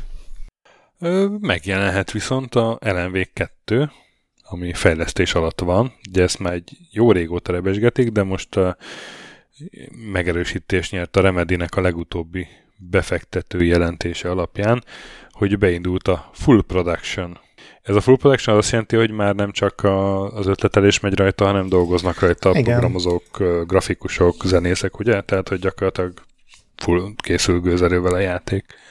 Ez egy jó hír. Igen, az, az nincs egyedül megerősítve, hogy ez az LMV2, az úgy fogalmaztak, hogy a Remedinek az AAA kategóriás játéka, Igen. amitnek ugye az Epic a finanszírozója, meg a kiadója. De korábban meg azt mondták, hogy az LMV 2 az például egy olyan játék lesz, amit az Epic-kel együtt csinálnak, és valaki összerakta az egyet meg az egyet, és kettő jött ki. Aztán, hogy most ebben az esetben tényleg kettő lesz, az majd kiderül, de nagyon úgy néz ki, hát, hogy... Nagyon valószínű, persze. Hogy, hogy tényleg lesz LMV2. Meglátjuk, milyen lesz. Ugye a kontroll összekötötte az LMV-ket, meg a, ugye a kontrollnak a világát, úgyhogy nagyon sokféle koncepciót el lehet képzelni, remélem inkább az LMV-hez fog hasonlítani hangulatában, meg játékmenetében. De ez jó hír, ez az a hónap jó én híre. Is, én is, én is remélem. Igen. Aztán céges ügyek, ugye mindig van azért még, még, még mindig van egy kis stúdió, amit fel lehet vásárolni valamelyik, vagy amit felvásárolt valamelyik nagy piaci óriás. Hát most nem is egy, hanem nyolc kis stúdiót vett meg az Embracer Group, ugye korábban ez a THQ Nordic AB volt. A legfontosabb, hogy a 3D Realms-et is megvették, ugye a Duke Nukem alkotó stúdiót. Összesen a nyolc céget 313 millió dollárnak megfelelő svéd koronáért vették meg, ez a 2,7 milliárd svéd korona. Azt nem részletezték, hogy ebből mennyi a 3D Realms, de valószínűleg a nagy része. Igen, nagyon durva, hogy ez az Embracer gyakorlatilag halmozza a stúdiókat, ugye a weboldaluk címlapján folyamatosan vezetik, hogy hány stúdió, hány IP, hány fejlesztő tartozik hozzájuk.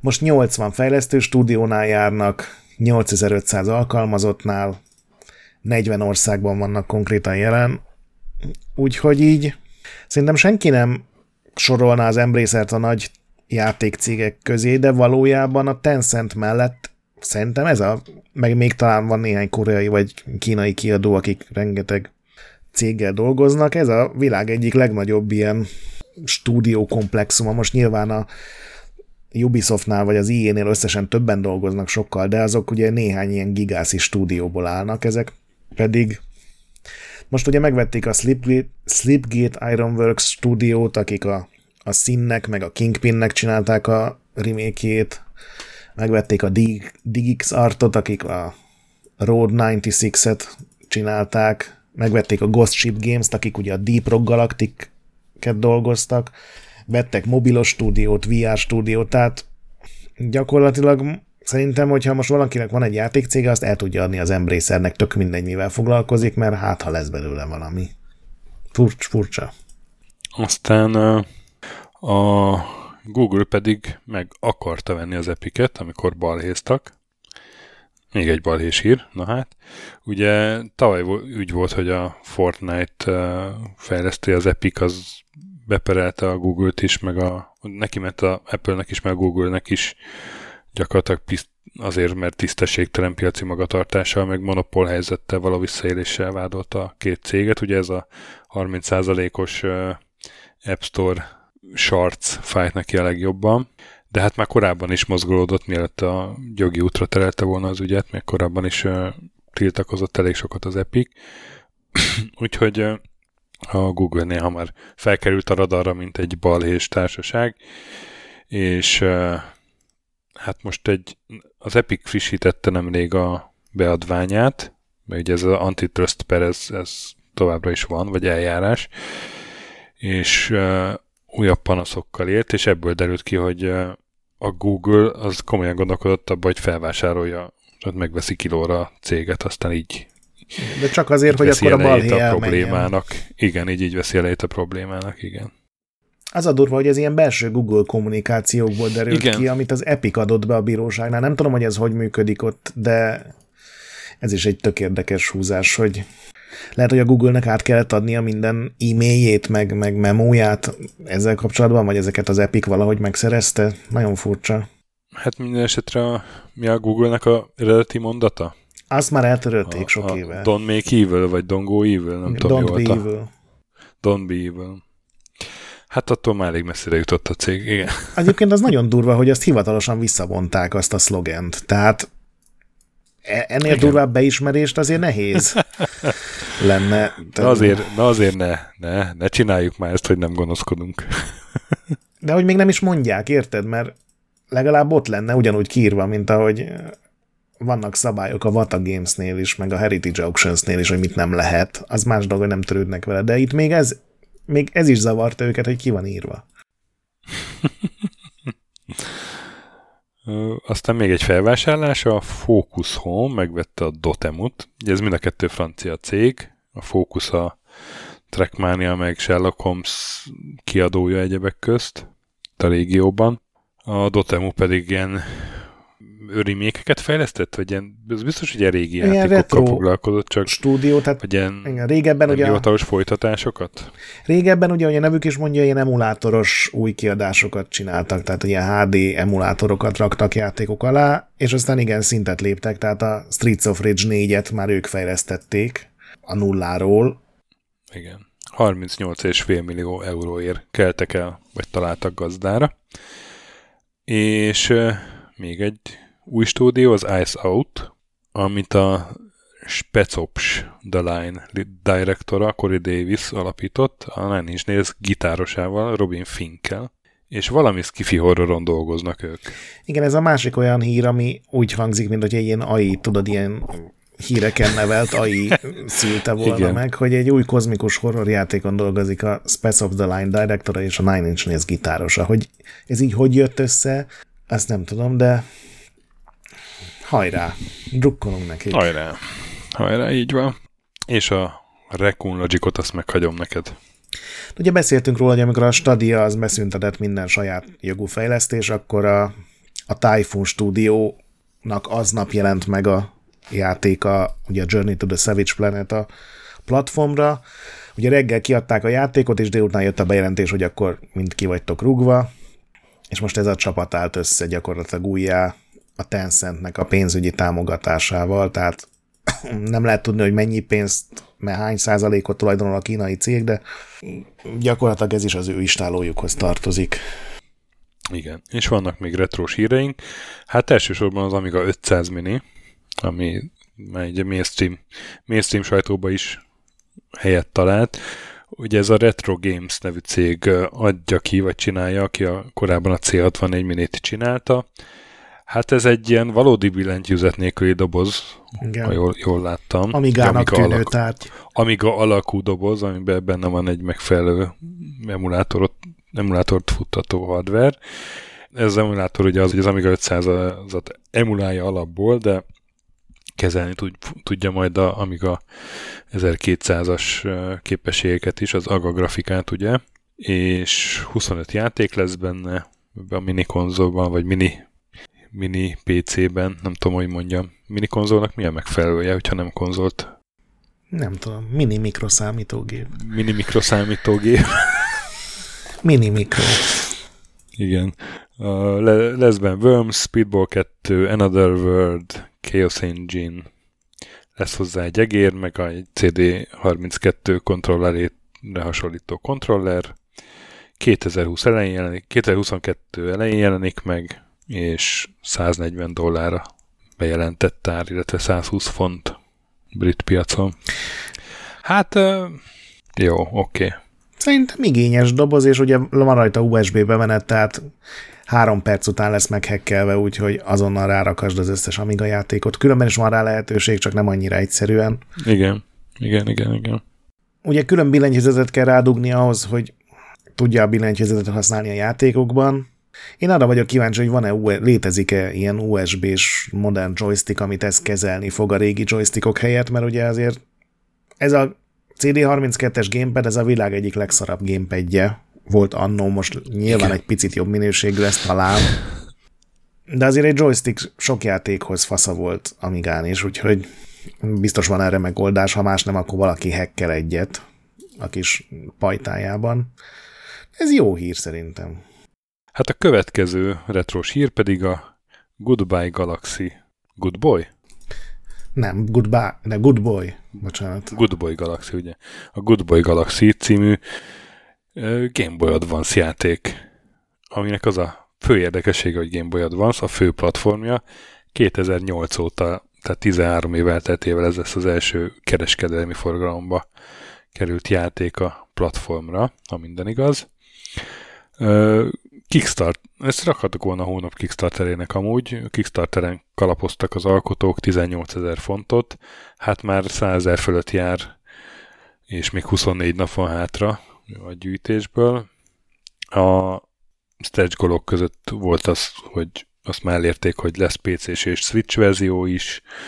Hát egy ilyen szuper cuki, totál igényes platformjáték, és most a legutóbbi stretch goal a 100 ezer font, ott, ott pedig az van, hogy open source lesz az egész, tehát nyilvánosságra hozzák a forráskódot is, ami egy szimpatikus dolog, mert akkor lehet továbbfejleszteni meg ilyenek. Igen, és ez tehát nem úgy GBA, hogy rá lehet tölteni emulátorra, vagy valami hackelt cartridge keresztül, hanem egy rendes... Egy rendes, igen, úgy értem én is. Kártyán megjelenik, nyilván az sokat kell fizetni, 44 font, de jövő decemberre tervezik, tehát 2023 közepére megjelenhet, és tök jó, amikor valaki ilyen, ilyen szentőrültként dolgozik egy dolgon. Igen, és olyan a játék, hogy megnéztem, és a, kezd csinálni a videót, és, és kb. azonnal játszani akartam vele. Nagyon cuki. Igen. Ilyen tök aranyos kutyával, aminek így kilóg a nyelve, azzal kell ugrándozni. Jó, jó működik. Legalábbis úgy tűnik, hogy teljesen jól játszható már most. Aztán szintén retro hír, vagy hát nem tudom mennyire retro hír. Nagyon kevés, nagyon kevés igazi retro hír volt, amikor elkezdtem, aztán az utóbbi napokban jött egy csomó, de hogy ilyen retro kötődésű hír. Retro kötődésű, a Toby Gard, ugye, aki egy kicsit eltűnt a placról, a Tomb Raidernek a szülő atya, egy új játékon dolgozik, Kathuria Games a stúdió neve, a kiadó a Raw Fury, egyikről se hallottam, úgyhogy gondolom full indie az egész. A játék maga az pedig Dream Cycle névre hallgat, és egy ilyen pszichohorrornak tűnik nekem. Szeptember 7-én kerül Steam-en early-be. Igen. A Raw Fury egyébként igényes indie kiadó, tehát általában tök jó játékokkal foglalkoznak. A Call of the Sea volt például legutóbb, amit én tőlük játszottam. Az teljesen jó volt. Kíváncsi már. Mondjuk annyira nem volt meggyőző ez a nem. trailer, de Tobi Gár miatt lehet, hogy azért kipróbálom majd. Aztán Szibéria 4, ugye beszéltünk róla, nemrég Szibéria adás volt az e- Benoit Szokálnak a halálhíre kapcsán.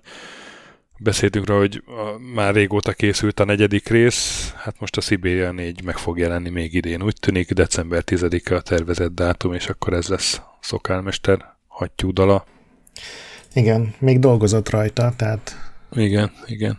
Ami pedig már is megjelent, az a Quake, meglepő módon, konzolos remaster verziója. Hát ezzel ünnepelte a id a 25. születésnapot. Kicsit jobb minőség, 4K támogatás, ilyesmi, és lehet játszani a modern konzolokon. Benne van az összes kiegészítő. Igen, igen. Ami... Ugyanakkor ugye erről beszéltünk, hogy nem, nem a single player volt a legerősebb része a quake De bár én van multi is benne. Tehát azt is berakták online ja. konzolokon, úgyhogy ja, ja, persze. igényes újra kiadás egyébként. Teljesen. Game Pass-ban benne van, mert ugye a Bethesda már Microsoft stúdiók közé igen, tartozik. Igen, igen. És megjelent a VR Mystery remake is, VR nélkül ezt írtad a jegyzetek közé, ezt értelmeznéd nekem? Mert... Igen, tavaly jelent meg, azt hiszem, hogy lehet, hogy tavaly előtt a a Mistnek egy új verziója, nem csak a, a legnagyobb újítás az volt benne, hogy VR-ban játszható, ugye, előtte ezt csak ilyen mindenféle hekkekkel lehetett megoldani, de változtattak a grafikán, pár bugot is kiirtottak, teljesen új tartalom nem volt benne, de egy ilyen az eddigi legjobb verzió volt sokak szerint, akik kipróbálták VR-ban, és most ezt adták ki hagyományos irányítással VR nélkül konzolokra is, meg persze PC-re is. Úgyhogy most megint van egy újabb nem is tudom, ez már talán a negyedik verziója az eredeti Mistnek, vagy ötödik. De aki kimarad belőle és érdekli ez a furcsa dolog, ugye volt már Mist adásunk is. Igen. Meg lehet hallgatni, hogy miről szól. Én kipróbáltam, mert benne van a Game Pass-ban, teljesen igényesen felújították ahhoz képest, hogy 92-es, 93-as játék. Hármas, hármas. Nagyon jól néz ki. Aztán én eh, beraktam még ide, lehet, hogy azt már nem láttad, De. hogy open, open source Amber Moon készül PC-re. Sőt, gyakorlatilag el is készült. Ugye az Amber Moonról beszéltünk az Albionos adásban. Az Albionosok Igen. csinálták korábban, 93-as, amíg, csak Amigára megjelent játék. Hát most egy Pirdakor nevű eh, user csinált gyakorlatilag egy PC-s portot, ráadásul nyílt forráskódúvá tette az egészet, Windows mellett Mac-en és Linuxon is ki lehet próbálni, és most pedig egy tér, ilyen map editoron dolgozik, hogy még jobban agyon lehessen modolni, és nem hivatalos folytatásokat készíteni. szóval a Igen. Ha már szentőrülteket említünk. Ja, nagyon igényes újra kiad, vagy hát újra kreálás. Nem igen, is tudom, hogy erre igen, mi a megfelelő szó. Hát ez ilyen homebrew Remake. projekt, de, de azon már kicsit így túlnő. Ö, és volt még retrós hír? Hát volt még egy, egy, egy Castlevania, amit 2018-ban bejelentettek mobiltelefonokra, és aztán le is állították a fejlesztést, és most ez a játék így a semmiből megjelent az Apple Arcade-nek a Coming Soon rovatában. Grimoire of Souls a címe, és a videó alapján egy kiemelkedőnek nem tűnő, de igényes extra castlevania tűnik, amit egyelőre iOS-en lesz elérhető, aztán majd meglátjuk onnan, azért néha át szoktak szivárogni Switchre, vagy PC, és vagy PC-re egyes játékok, amikor lejár a exkluzivitási időszak, majd meglátjuk. És az, az első számú filmes hír az, az a, egy újabb ilyen AI generált cím szerintem. A, a Sonic 2-re gondolsz? A Sonic 2 egyik új szereplőjére. Egyik új szereplője Knuckles, aki ugye a hangyásűn, ha jól értettem, a, a, jól láttam a lórban, és hogy a, az ő hangja Idris Elba lesz. Igen, hát őt más szerepekben ismertem meg. Én nekem a Luther az például egy ilyen meghatározó sorozat az utóbbi évtizedből, és valahogy nehéz összerakni hogy, magamban, hogy... Igen. Úgy sokkal kajlább hangra gondoltam, mert Idris Elba az a, ez a Stentor ízé, ez a, aki, aki... A trailer hangú ilyen para, ember. Ilyen a trailer hangú ember, vagy hát legalábbis parancsnokot kellene, kellene szinkronizálni. Nem is tudom, mit szinkronizált, vagy milyen szinkron szerepei voltak, de mindjárt megnézem. Szóval, hogy a Knuckles, én nem ismerem a, a ő volt Sirkán Sonic hangja. sorozatot, de hogy na, a Sirkánnak annak teljesen jó Idris Elba. De hát a Knuckles az nem egy ilyen kis kajla, mint a Sonic, vagy, vagy nem. nem egy... Tehát... De a másik megoldás, hogy egy ilyen nagyon durva befelé forduló karakterdrámát, valami ilyen nordik stílusú pszichodrámát készítenek a Sonic 2-ből, én annak tapsolnék. Én mindig vágytam egy, egy nagy költségvetési dologra, akár egy zenei album, aminek a, az első slágere az valami tinci-tánci pop, és aztán ilyen iszonyú durva sátánista black metal az összes többi szám, vagy valami ilyesmi, és ez uh-huh. egy mhm. tökéletes dolog lenne, hogy ugye megjelent a Sonic, mindenki tudja nagyjából, hogy milyen lett, állítólag nem olyan nézhetetlenül szar, mint azt így gondolnád, és hogy a másik rész az, az lehetne egy ilyen nagyon durva. Nagyon szeretik a gyerekek. Na, hát nem. akkor már megérte elkészíteni. Minden esetre engem meghökkentett, hogy Idris Elba. Igen. Most ránéztem a IMDb-n, hogy voltak-e videójátékos szinkron szerepei, és kettő volt képzelt. Na. Az egyik a Modern Warfare 3-ban. Truck hangja ő volt, Truck nevű szereplő. A másik pedig a NBA 2K20, amiben Coach Ernie Ames hangja. Mindkettő jobban illik Lutherhez, ahogy én elképzelem Luthert. Igen. Már mondjuk az a durva, el, el nem tudom képzelni, hogy Knuckles ilyen nagyon durva londoni slang akcentussal fog majd beszélni, de Igen. meglátjuk. Meglátjuk, április 8-án akkor lesz a premierje a filmnek, a tervek szerint. Aztán hát új Rezi, Resident Evil film. Direkt neked szedtem össze, mert tudom, hogy te szereted őket, mindet láttad. Igen, de ez nem a Paul W.S. Anderson vagy Mila Jovovich uh, uh, házi kenyérkereseti uh, vállalkozása. Nem, hát ők átmentek Monster Hunter csinálni. Mert ők ugye átmentek más csinálni, így van.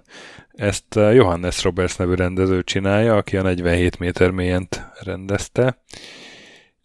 Az a cím, hogy Welcome to Raccoon City, totál ismeretlen színészek szerepelnek na, na, na, legalábbis. Na, na, na, jó, jó, nem, de, de Mila Jovovicsnál sokkal kevésbé ismert figurák. Igen, ezek sorozatszínészek Ilyen, vannak ja. ugye előszedve. Ja. ja, abban a sorozatban láttam valahol. Hát, Kaja Skolderári ugye a Skins első két évadjának volt az egyik főszereplője, és mint ilyen szerintem sokaknak Azt a... nem láttam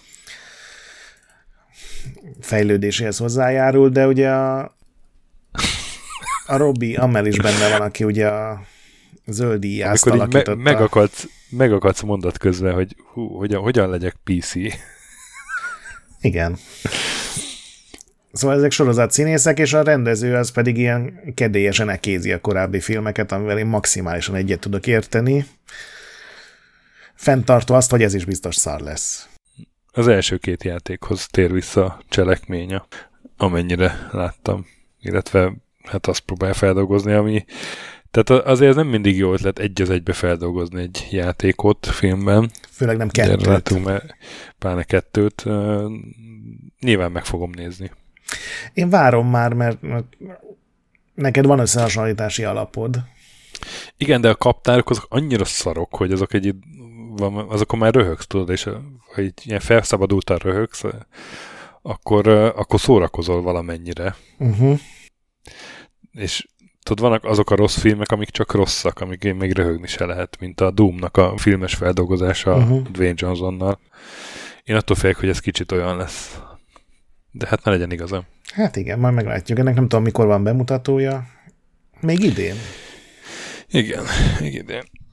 Aztán én még azt írtam fel, hogy a vége van a Last of Us sorozat pilot forgatásának. Több mint két hónapig forgatták azt az egy darab pilot epizódot, ami megint arra utal, hogy ez egy ilyen uh, eléggé magas produkciós értékű valami lesz.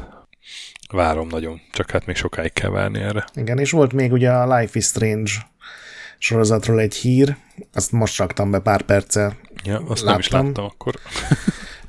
és annyit, hogy egyrészt a Legendary-nak a tévés ügyosztálya csinálja, és hogy a, van egy Sean Mendes nevű énekes, meg megnéztem a Wikipedia oldalát, és jelölték több Grammy díjra, ami hát gondolom azt jelenti, hogy nem, nem ilyen élvonalbeli, hanem másodvonalbeli énekes, de biztos nagyon híres és tehetséges azoknak, akik szeretik. És hogy ő, ő lesz a, az egyik producer, meg felügyeli a zenéket a sorozatban. Általában ez tök jó hír, mert ugye az egy ilyen indie rock, indie rock zenei anyaga volt a Life is Strange-nek, és ez a faszi állítólag ilyesmiben utazik, úgyhogy nekem már az egy tök jó film, vagy az egy tök jó hír volt, hogy a Life is Strange-ből készül sorozat, most megint az a furcsa döntés kell meghozniuk, hogy egy az egyben megcsináljuk azt, ami a játékban volt, vagy próbálunk hozzáadni valamit, és azzal kiakasztunk minden rajongót, és a 17 féle elágazó sztori lehetőség közül melyiket fogjuk követni, és hát nem irigylem őket. Uh-huh. Ugye a Life is Strange-nek két radikálisan eltérő befejezése volt, és késhegyig menő viták vannak mindenféle online fórumokon, hogy a igen, most nem lövöm le a hashtaget sem, mert az is spoileres, de hogy ugye, hogy mit döntünk a játék legvégén, az nagyon nem mindegy, és hát majd meglátjuk, hogy ők mit döntenek. Na, aztán gyorsan foglaljuk össze a játék halasztások, bejelentések, megjelenések. Jó, hát egy csomó játékot halasztottak 2022-re. Ugye a Diablo Immortalt, a, ez a mobilos Diablo aztán a Life is Strange kollekciót, azt is 2022-re, és a, és a Horizon 2-t hivatalosan is elhalasztották, erről korábban talán még be is számoltunk, hogy voltak ilyen hírek Igen. róla. És 2022 második hó 22-re ravaszul, menőn berakták. Ennél jobb már csak a Skyrimnek a 11-11-11-es dátuma volt. Hú, volt az az Omen film. Omen remake. És ez mit csinált? Az 2006. június 6-án oh, került a mozikba. Oh, oh. Jó nagy fos volt. Ja.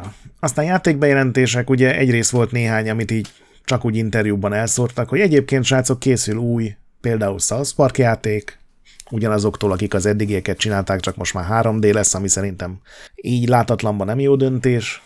És az észkombatosok is elmondták egy ilyen azt hiszem 20 éves körül lehet az a sorozat, vagy 25, és mondták, hogy persze lesz új, és ugye volt Gamescom, nyilván virtuálisan, Igen. és ott is bejelentettek egy csomó játékot, aminek a, a legnagyobb nevű az talán a Saints Row-ból, az új nullázzák a sorozatot, azt hiszem, hogy valamelyik az utóbbi részeket biztos, hogy nem veszik alapul. És nagyon furcsa nekem a Watch Dogs 2-nek az ultra hipster, nagyon modern, nagyon Gen Z hősei jutottak eszembe. Én azt a játékot szívből gyűlöltem, a kiart alapján ezzel is így leszek. Hát majd meglátjuk. Ugye bejelentették itt a Firaxis stúdiónak, amit korábban a plegykák úgy emlegettek, hogy a Marveles XCOM, és hát ha nem is teljesen XCOM-os jellegű játék, egy körökre osztott taktikai játék, ismert meg kevésbé ismert Marveles képregényfigurákkal. Ez sem a filmeknek a karaktereit veszi át, hanem inkább ilyen kevésbé ismert karaktereket, de tök jól néz ki. Nyilván lesz, hogy Call of Duty bemutatták, pont ugyanolyan, mint az előző Call of Duty. Én ezt nem szoktam mondani, de ez tényleg nagyon-nagyon unalmasnak nézett ki a 12 perc, 18 perces ingén videó alapján.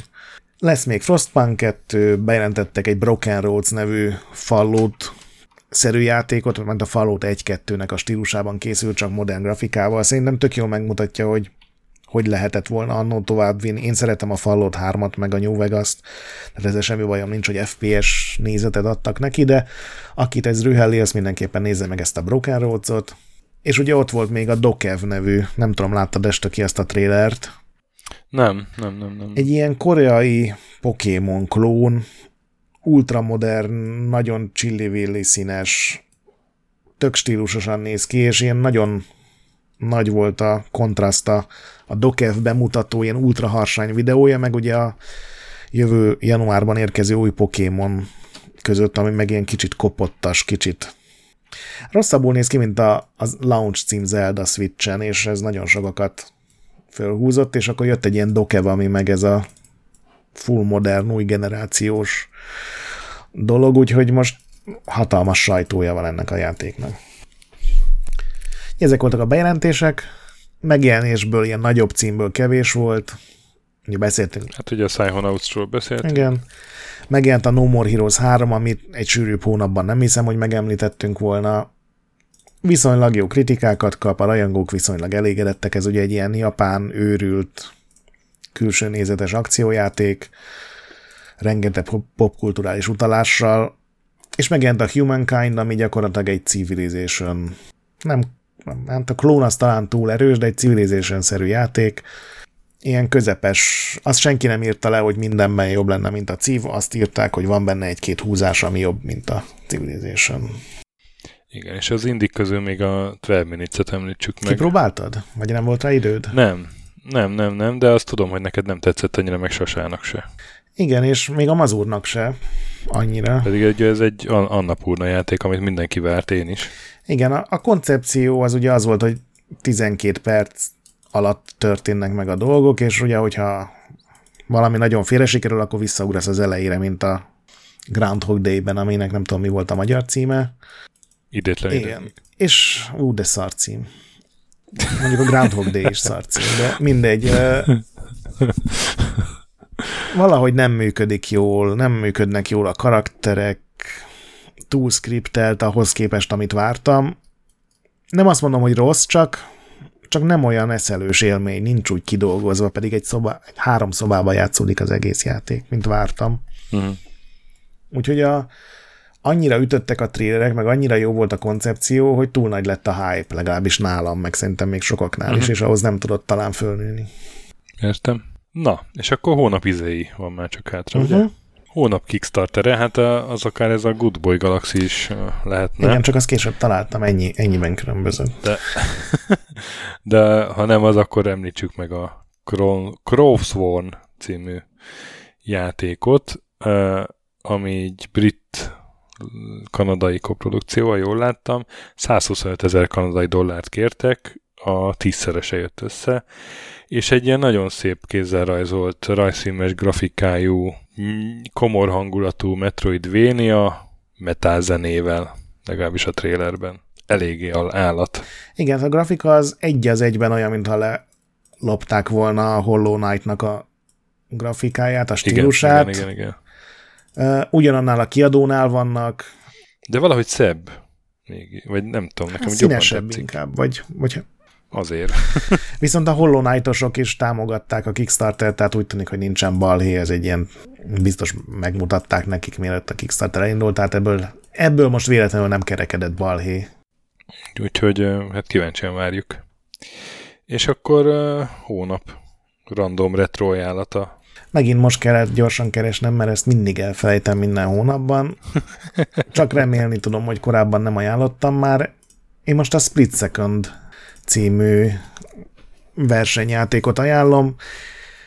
Szerintem a Disneynek az egyik legjobb játéka volt, amit ők valaha kiadtak. Ugye a BlackRock volt a fejlesztők, már nem léteznek. És a Split Second egy burnout-szerű játék volt, tehát nem Nyilván az győzött, aki először ér be a célba, de ehhez lehetett ilyen nem teljesen tiszta módszereket is választani. És a Split Secondnek a lényege az volt, hogy a pályán haladva ilyen rombolási szekvenciákat lehetett beindítani, hogyha van elég energiát hozzá, és ugye, mit tudom én, leszakad egy, vagy leesik egy repülőgép, vagy leszakad egy híd, meg egy gát kiszakad, és akkor a folyó elönti az egész pályát, és ez nyilván úgy lehetett ezekkel kombinálni, hogy a többieknek szar legyen, és ez multiban elképesztően jól működött. Én nem feltétlenül szeretek versenyjátékokkal multiban játszani, mert általában sokkal bénább vagyok a, az ilyen csúcsjátékosoknál, akik nem tudom, kormányjal mennek meg manuális váltással, de ez a split second, ez pont az én esetem volt. Úgyhogy aki szerette a burnoutot, és ez valamiért kimaradt neki, az, az, az pótolja be. Nálad? Nekem kimaradt ez a játék. Nálam én képzeld el, akkor gondoltam, hogy ez lesz a random retro ajánlat, amikor az egyiptomi témájú adásra készültem, a toplista, még volt az a Power Slave. Uh-huh. Igen, igen. És akkor én megtaláltam a The Dagger of Amonra, ennyire emlékeztem, a címére emlékeztem. Aztán akkor ö, egy kicsit elkezdtem játszani ezzel a játékkal, és akkor kiderült, hogy hát ez igazából nagyon sok egyiptomi dolog nincsen benne, úgyhogy ezért nem raktam a listára, de hát ez egy teljesen igényes kalandjáték. A, a Sierra-nak volt ugye ez a komoly kalandjáték sorozata, uh-huh. vagy csinálta komoly kalandjátékokat. 92-ben jelent meg flopira, 93-ban CD-re, ez a Laura Longbow nevű, hát két részből, két rész jelent meg, de ez egy sorozatnak tervezték a második rész, az első az a The Colonel's Backquest volt, és a második volt a Dagger of Amonra. Sokkal jobb, mint az első rész, tehát ugye óriási fejle, fejlődés van így, így sztori mesélésben, és egy ilyen igazi jó krimi, hogy van egy bűntény, és egy csomó gyanúsított, és ki kell derítened, hogy ki volt az, mindezt kalandjátékban elmesélve úgy, hogy megnyerhetetlen helyzetek is előfordulhatnak, tehát hogyha nem jól csinálod, akkor nem derül ki ki a gyilkos, vagy, vagy uh-huh. meghalsz, vagy ilyenek. És ez egy olyan játék, amit én annak idején nem nagyon értékeltem eléggé, mert, mert az ilyen vicces kalandjátékokra voltam rágyógyulva, meg, lehet, meg ehhez azért tudni kell van mennyire angolul is azért és most meg így kipróbáltam, és így előtte ragadtam, és majdnem még az első két ektet végig is játszottam, és állítólag a harmadik ekt az meg még jobb. Nagyon jól néz ki így a képek alapján, most rákerestem. Igen, és szép is, szép is, Dagger of Amorra. Jó, jó, jól néz ki. Ez egy jó, jó tipp. Kipróbálom. Na, és trivia? Azt mondod, hogy checkpoint trivia, azt mondom, milyen magasra ugorjak.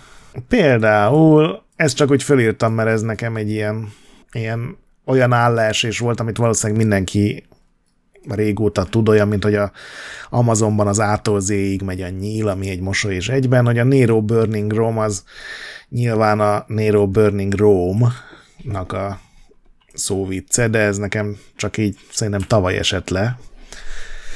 De mivel ez egy ilyen régi sztori, te tudtad gondolom, meg ez nyilvánvaló. Persze, persze. Akkor mondok egy olyat, amit nem tudom, mikor írtam fel, és nem tudom, hol találtam, de akkor megnéztem, és igaznak tűnt, hogy a, az egyik Zeldában, a Twilight Princessben van egy Oko nevű madár, két O, két C, két tehát, O, tehát így van írva ez az Oko nevű madárnak Aha. a neve. Oko. És ez az a 00 CCOO, vagy 00, az a korábbi Zeldákban, a kérdés Zeldákban a Link tunikájának, a színének volt a hexadecimális kódja. És ebből csináltak egy Atya úristen. Az madarat. És akkor erre, ez valószínűleg egy fórumban találtam, erre valaki beírta, hogy a Mario 64-ben meg van egy Mips nevű kutya, ami pedig ugye a Mario 64 elkészítéséhez használt SG munkállomásokban használt Microprocessor Without Interlocked Pipeline Stages nevű processzor architektúrának volt a rövidítése, úgyhogy ez a mai senki által nem érdekel, de szerintem mégis tök furcsa trivia amit tőlem kapsz. Ma is okosabbak lettünk. Azt nem, azt abban nem vagyok biztos, de... Okosabbak, érted? Igen, megy meg. Mi, mi jön nálad? hát én nagyon remélem, hogy újat mondok ezzel, mert szerintem jó kis trivia, bár igazából nem videójátékos, hogy eh, nem tudom, te emlékszel arra a Codemastersnek volt egy menedzser játéka, 88-ban a Rockstar 8 My Hamster volt a címe. Igen. Ez meg Nem volt? játszottam vele, de a név miatt ismerem. Hát ott uh, rockstarokat kellett menedzselni, és az összes, az összes uh, rockstarnak a neve valamilyen valós rockstar, vagy popstar inkább neveit uh, parodizálta. Például volt benne egy Veki Jacko. Oh. És ez ki volt? Volt, hát ő Michael Jackson. Volt benne egy Rick Gastly. Uff. Volt egy Maradona. De akár említhetném Tina Turnoffot. Uff. és, és még sorolhatnám tényleg ilyen több tucat. El tudom képzelni, hogy egy ilyen benne. füstös brit kocsmában ezeket így kitalálják, és egy ilyen nedves izére igen. papírra leírják az asztalon. Két, két bust. Remek. És én azt nem tudtam egészen a elmúlt pár napig, amikor így pont kerestem valami triviát, kétségbe esetten az adáshoz, és belefutottam tök véletlenül ebbe, hogy ez a Rockstar 8 My Hamster, maga a cím is egy ilyen paródia. Mégpedig egy, egy Sun magazin cikk paródiája. Ugye az újságban, vagy a, a játékban uh, többször megjelenik, hogy mit ír az újság a sztárokról, és a Stan nevű bulvárlap írja ezeket, ami a brit Sunnak a paródiája.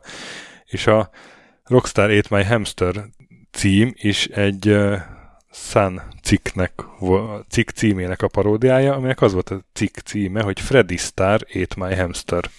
Úristen, azt hittem, hogy ez az Ozzy Osbourne megette a Denevértnek lesz. Fred, ki ez a Freddy Star? kérdezhetnéd. Nem tudom.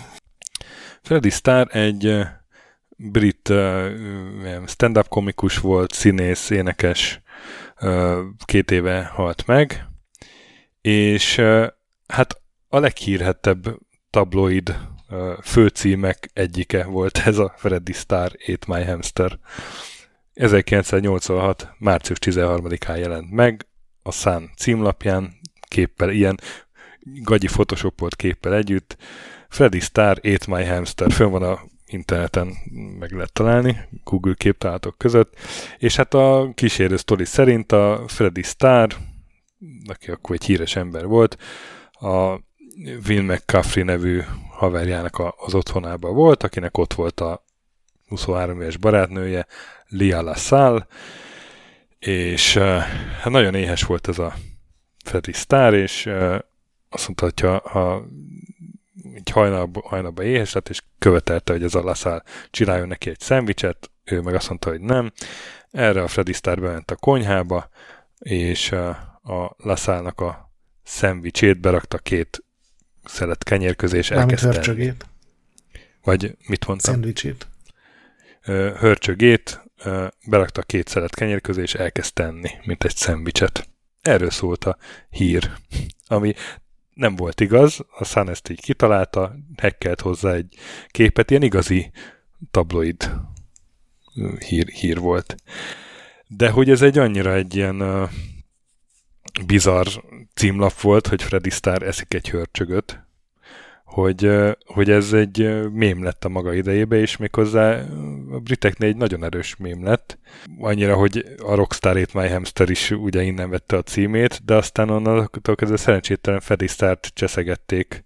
Nem csodálom. Pedig a, pedig a 2001-ben kiadott egy ilyen önéletrajzi könyvet, és abban mondta, hogy hát ő leírta, hogy, hogy nem is volt akkor ott abban a házban, és soha életében nem evett hörcsögöt. Ez pont, pont az is ezt mondaná, aki ott és, volt abban a házban, és, és megevett egy hörcsögöt. Az egész, egésznek valószínűleg az az eredete, hogy egyszer azzal viccelődött, hogy megenni egy hörcsöget, olyan, olyan éhes, most azt a hörcsögöt megenné, vagy nem tudom.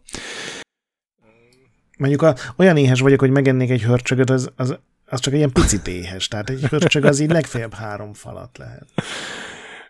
egyébként a sztárnak a karrierjének jót tett, mert, mert még ismertebb lett tőle, és egy csomó fellépését se lett ettől pluszban. Me- menjünk hát el a hörcsögös csávónak a... Mindenhol pontosan így a prolik kíváncsiak voltak a hörcsögös csávóra. Ö, aztán akkor egy ponton a, a kiderült, hogy az egész sztorit a sztárnak az ügynöke, publicistája Max Clifford találta ki, és ő igazából poénkodni akart ezzel, és nem gondolta, hogy ebből egy ekkora ügy lesz, hogy ha lehozza az újság címlapó, hogy Freddy Star hörcsögöt evett, akkor abból akkor az téma lesz. Na mindegy, a BBC 2006-ban összehozta a, a leg az évszázadnak a legnevezetesebb címlapjait, vagy, vagy főcímeit, és hát ott uh, szerepelt ez a Freddy Star, Ate My Hamster is. A Star az aztán egy idő után elkezdett rettetesen ideges lenni ettől, hogy, hogy mondta, hogy hagy, minden interjúban mondta, hogy hagyják már, hagyják már őt békén, ezzel emberek oda mennek hozzá, hogy megetted azt a hörcsögöt, Freddy, meg megkínálják hörcsöggel, meg ilyenek, és... Ez mekkora pszichopata állat, aki megkínálja a hörcsöggel? és most és akkor azt nyilatkozta az egyik interjúban, hogy, hogy most az az új módszere, hogyha oda megy hozzá egy ember, hogy tényleg ettél hölcsögöt, Freddy, akkor azt mondja, hogy adj egy fontot, és akkor elárulom. És ha adnak neki egy fontot, akkor azt mondja, hogy nem, és elsétál. Micsoda biznisz tervez. és csak hogy így a, a poén teljes legyen, ugye két éve meghalt Freddy Star, és természetesen a Sun megemlékezett róla azzal a címmel, hogy Freddy Star csatlakozott a hörcsögéhez.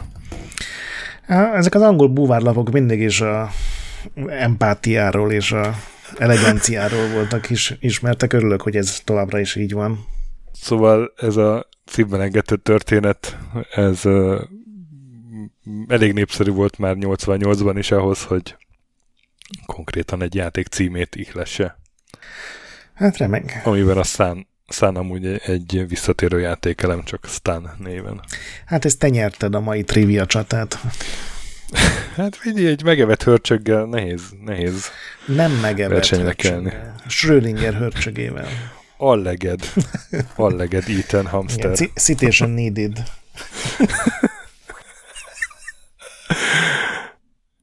És akkor már csak záróaktus van átra a évfordulók, augusztusi évfordulók.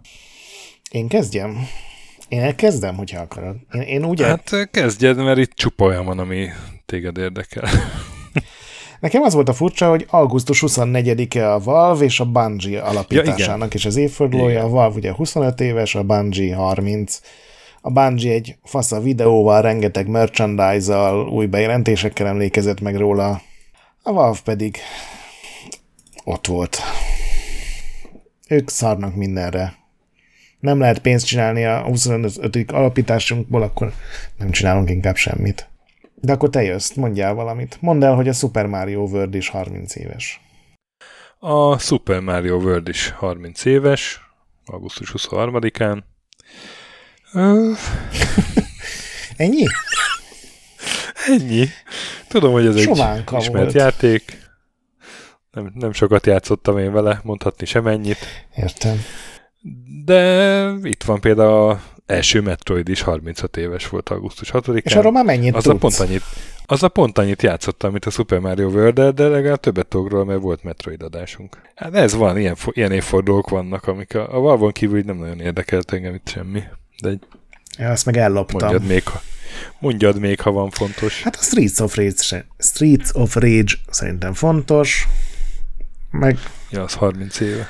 Meg 25 éve jelent meg a Tekken 2 konzolra, ez most csak azért, mert a Retrolanden a napi retróban pont egy ilyen szőrös helyi hacsi rendert tudtam posztolni pár napja, úgyhogy most Tekken 2 korszakot élek. Na, hát akkor is vallhatjuk. Aha. A rövid adás. Na, ezek voltak a fontosabb évfordulók.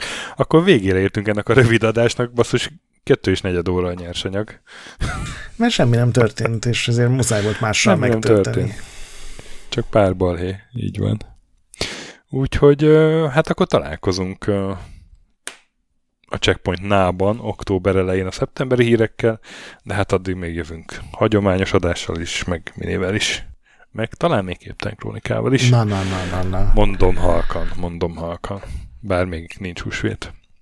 Addig is játszatok sokat, és mentsetek a boss előtt, csapassatok velünk Discordon, értékeljetek itunes 5 csillagra, a BIOS ne piszkáljátok, a retrorendet olvassátok, a nagy pixel pedig továbbra is gyönyörű. Sziasztok! Sziasztok!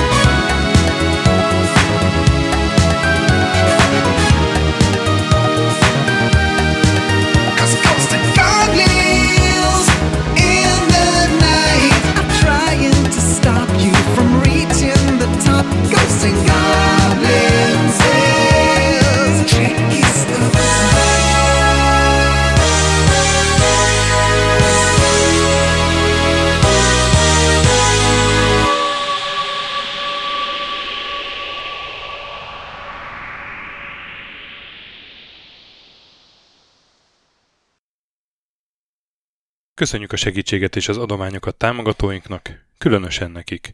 Andis 1 2 3 4 5 6, Pumukli, Bastianoko Imbra de la Coroniai az Védó, Kis András, Dester, Joda, Kínai, Gatz, Hanan, Zsó, Takkerbá, Flanker, Delsis with Chickens, Gabez Mekkolis, Hardy, Sir Archibald a Réten, Módi, Rozmi, Fábián Ákos, Nobit, Sogi, Siz, CVD, Tibiur, Titus, Bert, Kopescu, Krisz, Ferenc, Colorblind, Joff, Edem, Kövesi József, Varjagos, Arathor, Zsiga Bálint, Lőrinc János, Hollosi Dániel, Balázs, Zobor, Csiki, Suvap, Kertész Péter, Richard V, Melkor 78, Nyau, Snake Hughes Boy, Vitéz Miklós, Huszti András, Vaut 51 Gamer Bar, Péter, Daev, Ann Caitlin, Márton úr, Csalazoli, Veszti, Makai Péter, Kviha, Mazi, Tryman, Magyar Kristóf, FT, Krit 23, Invi, Kuruc Jedi, Harvester Marc, Igor, Kongfan, Pixelever, Oprüke, Esring, Szaszamester, Kopasz Nagyhajú, Kecskés János, MacMiger, Dvorski Dániel, Maz, Mr. Corley, Nagy Gyula, Gergely B., Sakali, Sorel, Naturlecsó, Devencs, Kaktusz, Tom, Jed, Apai Márton, Balcó, Alagi úr, Judgebred, László, Kurunci Gábor, Opat, Jani bácsi, Dabrowski Ádám, Gévas, Zabolik, Kákris, Alternisztom, Logan, Hédi, Tomiszt, Att, Gyuri, Kevin Hun, Zobug, Balog Tamás, Enlászló, Gombos Márk, Valisz, Tomek G, Hekkés Lángos, Szati, Rudimester, Sancho Musax, Elektronikus Bárány, Nand, Valand, Jancsa, Burgerpápa Jani, Arzenik, Deadlock, Csédani, Hídnyugatra Podcast, Lavkó Maruni, Makkos, Csé, Xlábú, Simon Zsolt, Lidérc, Milanovic, Iced Down, Typhoon, Zoltanga, Laci bácsi, Dolfi, Omega Red, Gáspár Zsolt, B. Bandor, Polis, Vanderbos parancsnok, Lámaszeme, Lámaszeme, Sötétkék, Totó, Éjjel a moba és ezt büszkén olvasom be. Nem azért mondom, mert ide van írva, de a spektrum jobb, mint a Commodore.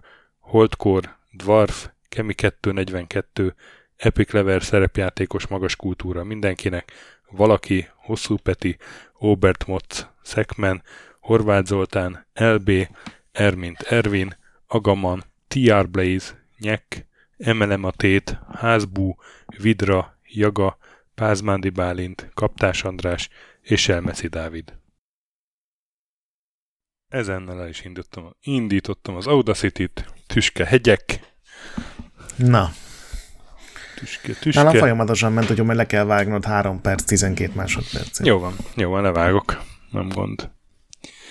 Sziasztok, ez itt a... Valami azért nem egészen jó itt a... Sziasztok, ez itt a valami nem egészen jó első adása. Jó, ez a... Mixing routing. Na, most ránézek, hogy hello, hello. Tüske, tüske, Hello, hello, Elektor Kalandor. tüske, tüske, ez a hardware input. Kicsit. Most, most lehet, hogy hang nagyobbak a tüskéim. Sziasztok, ez itt a Sziasztok, ez itt a nagy tüském. Első 18 pluszos adás. Sziasztok, ez itt. a- Az ott egy nagy tüske a zsebedbe, hogy csak örülsz, hogy látsz. És ha azt lehúzom, akkor kisebbek lesznek a tüskék. Sziasztok, ez itt a Checkpoint. Lófasz se változott. Nem a tüske mérete számít, stöki, hanem hogy hogy A használod. játékossága.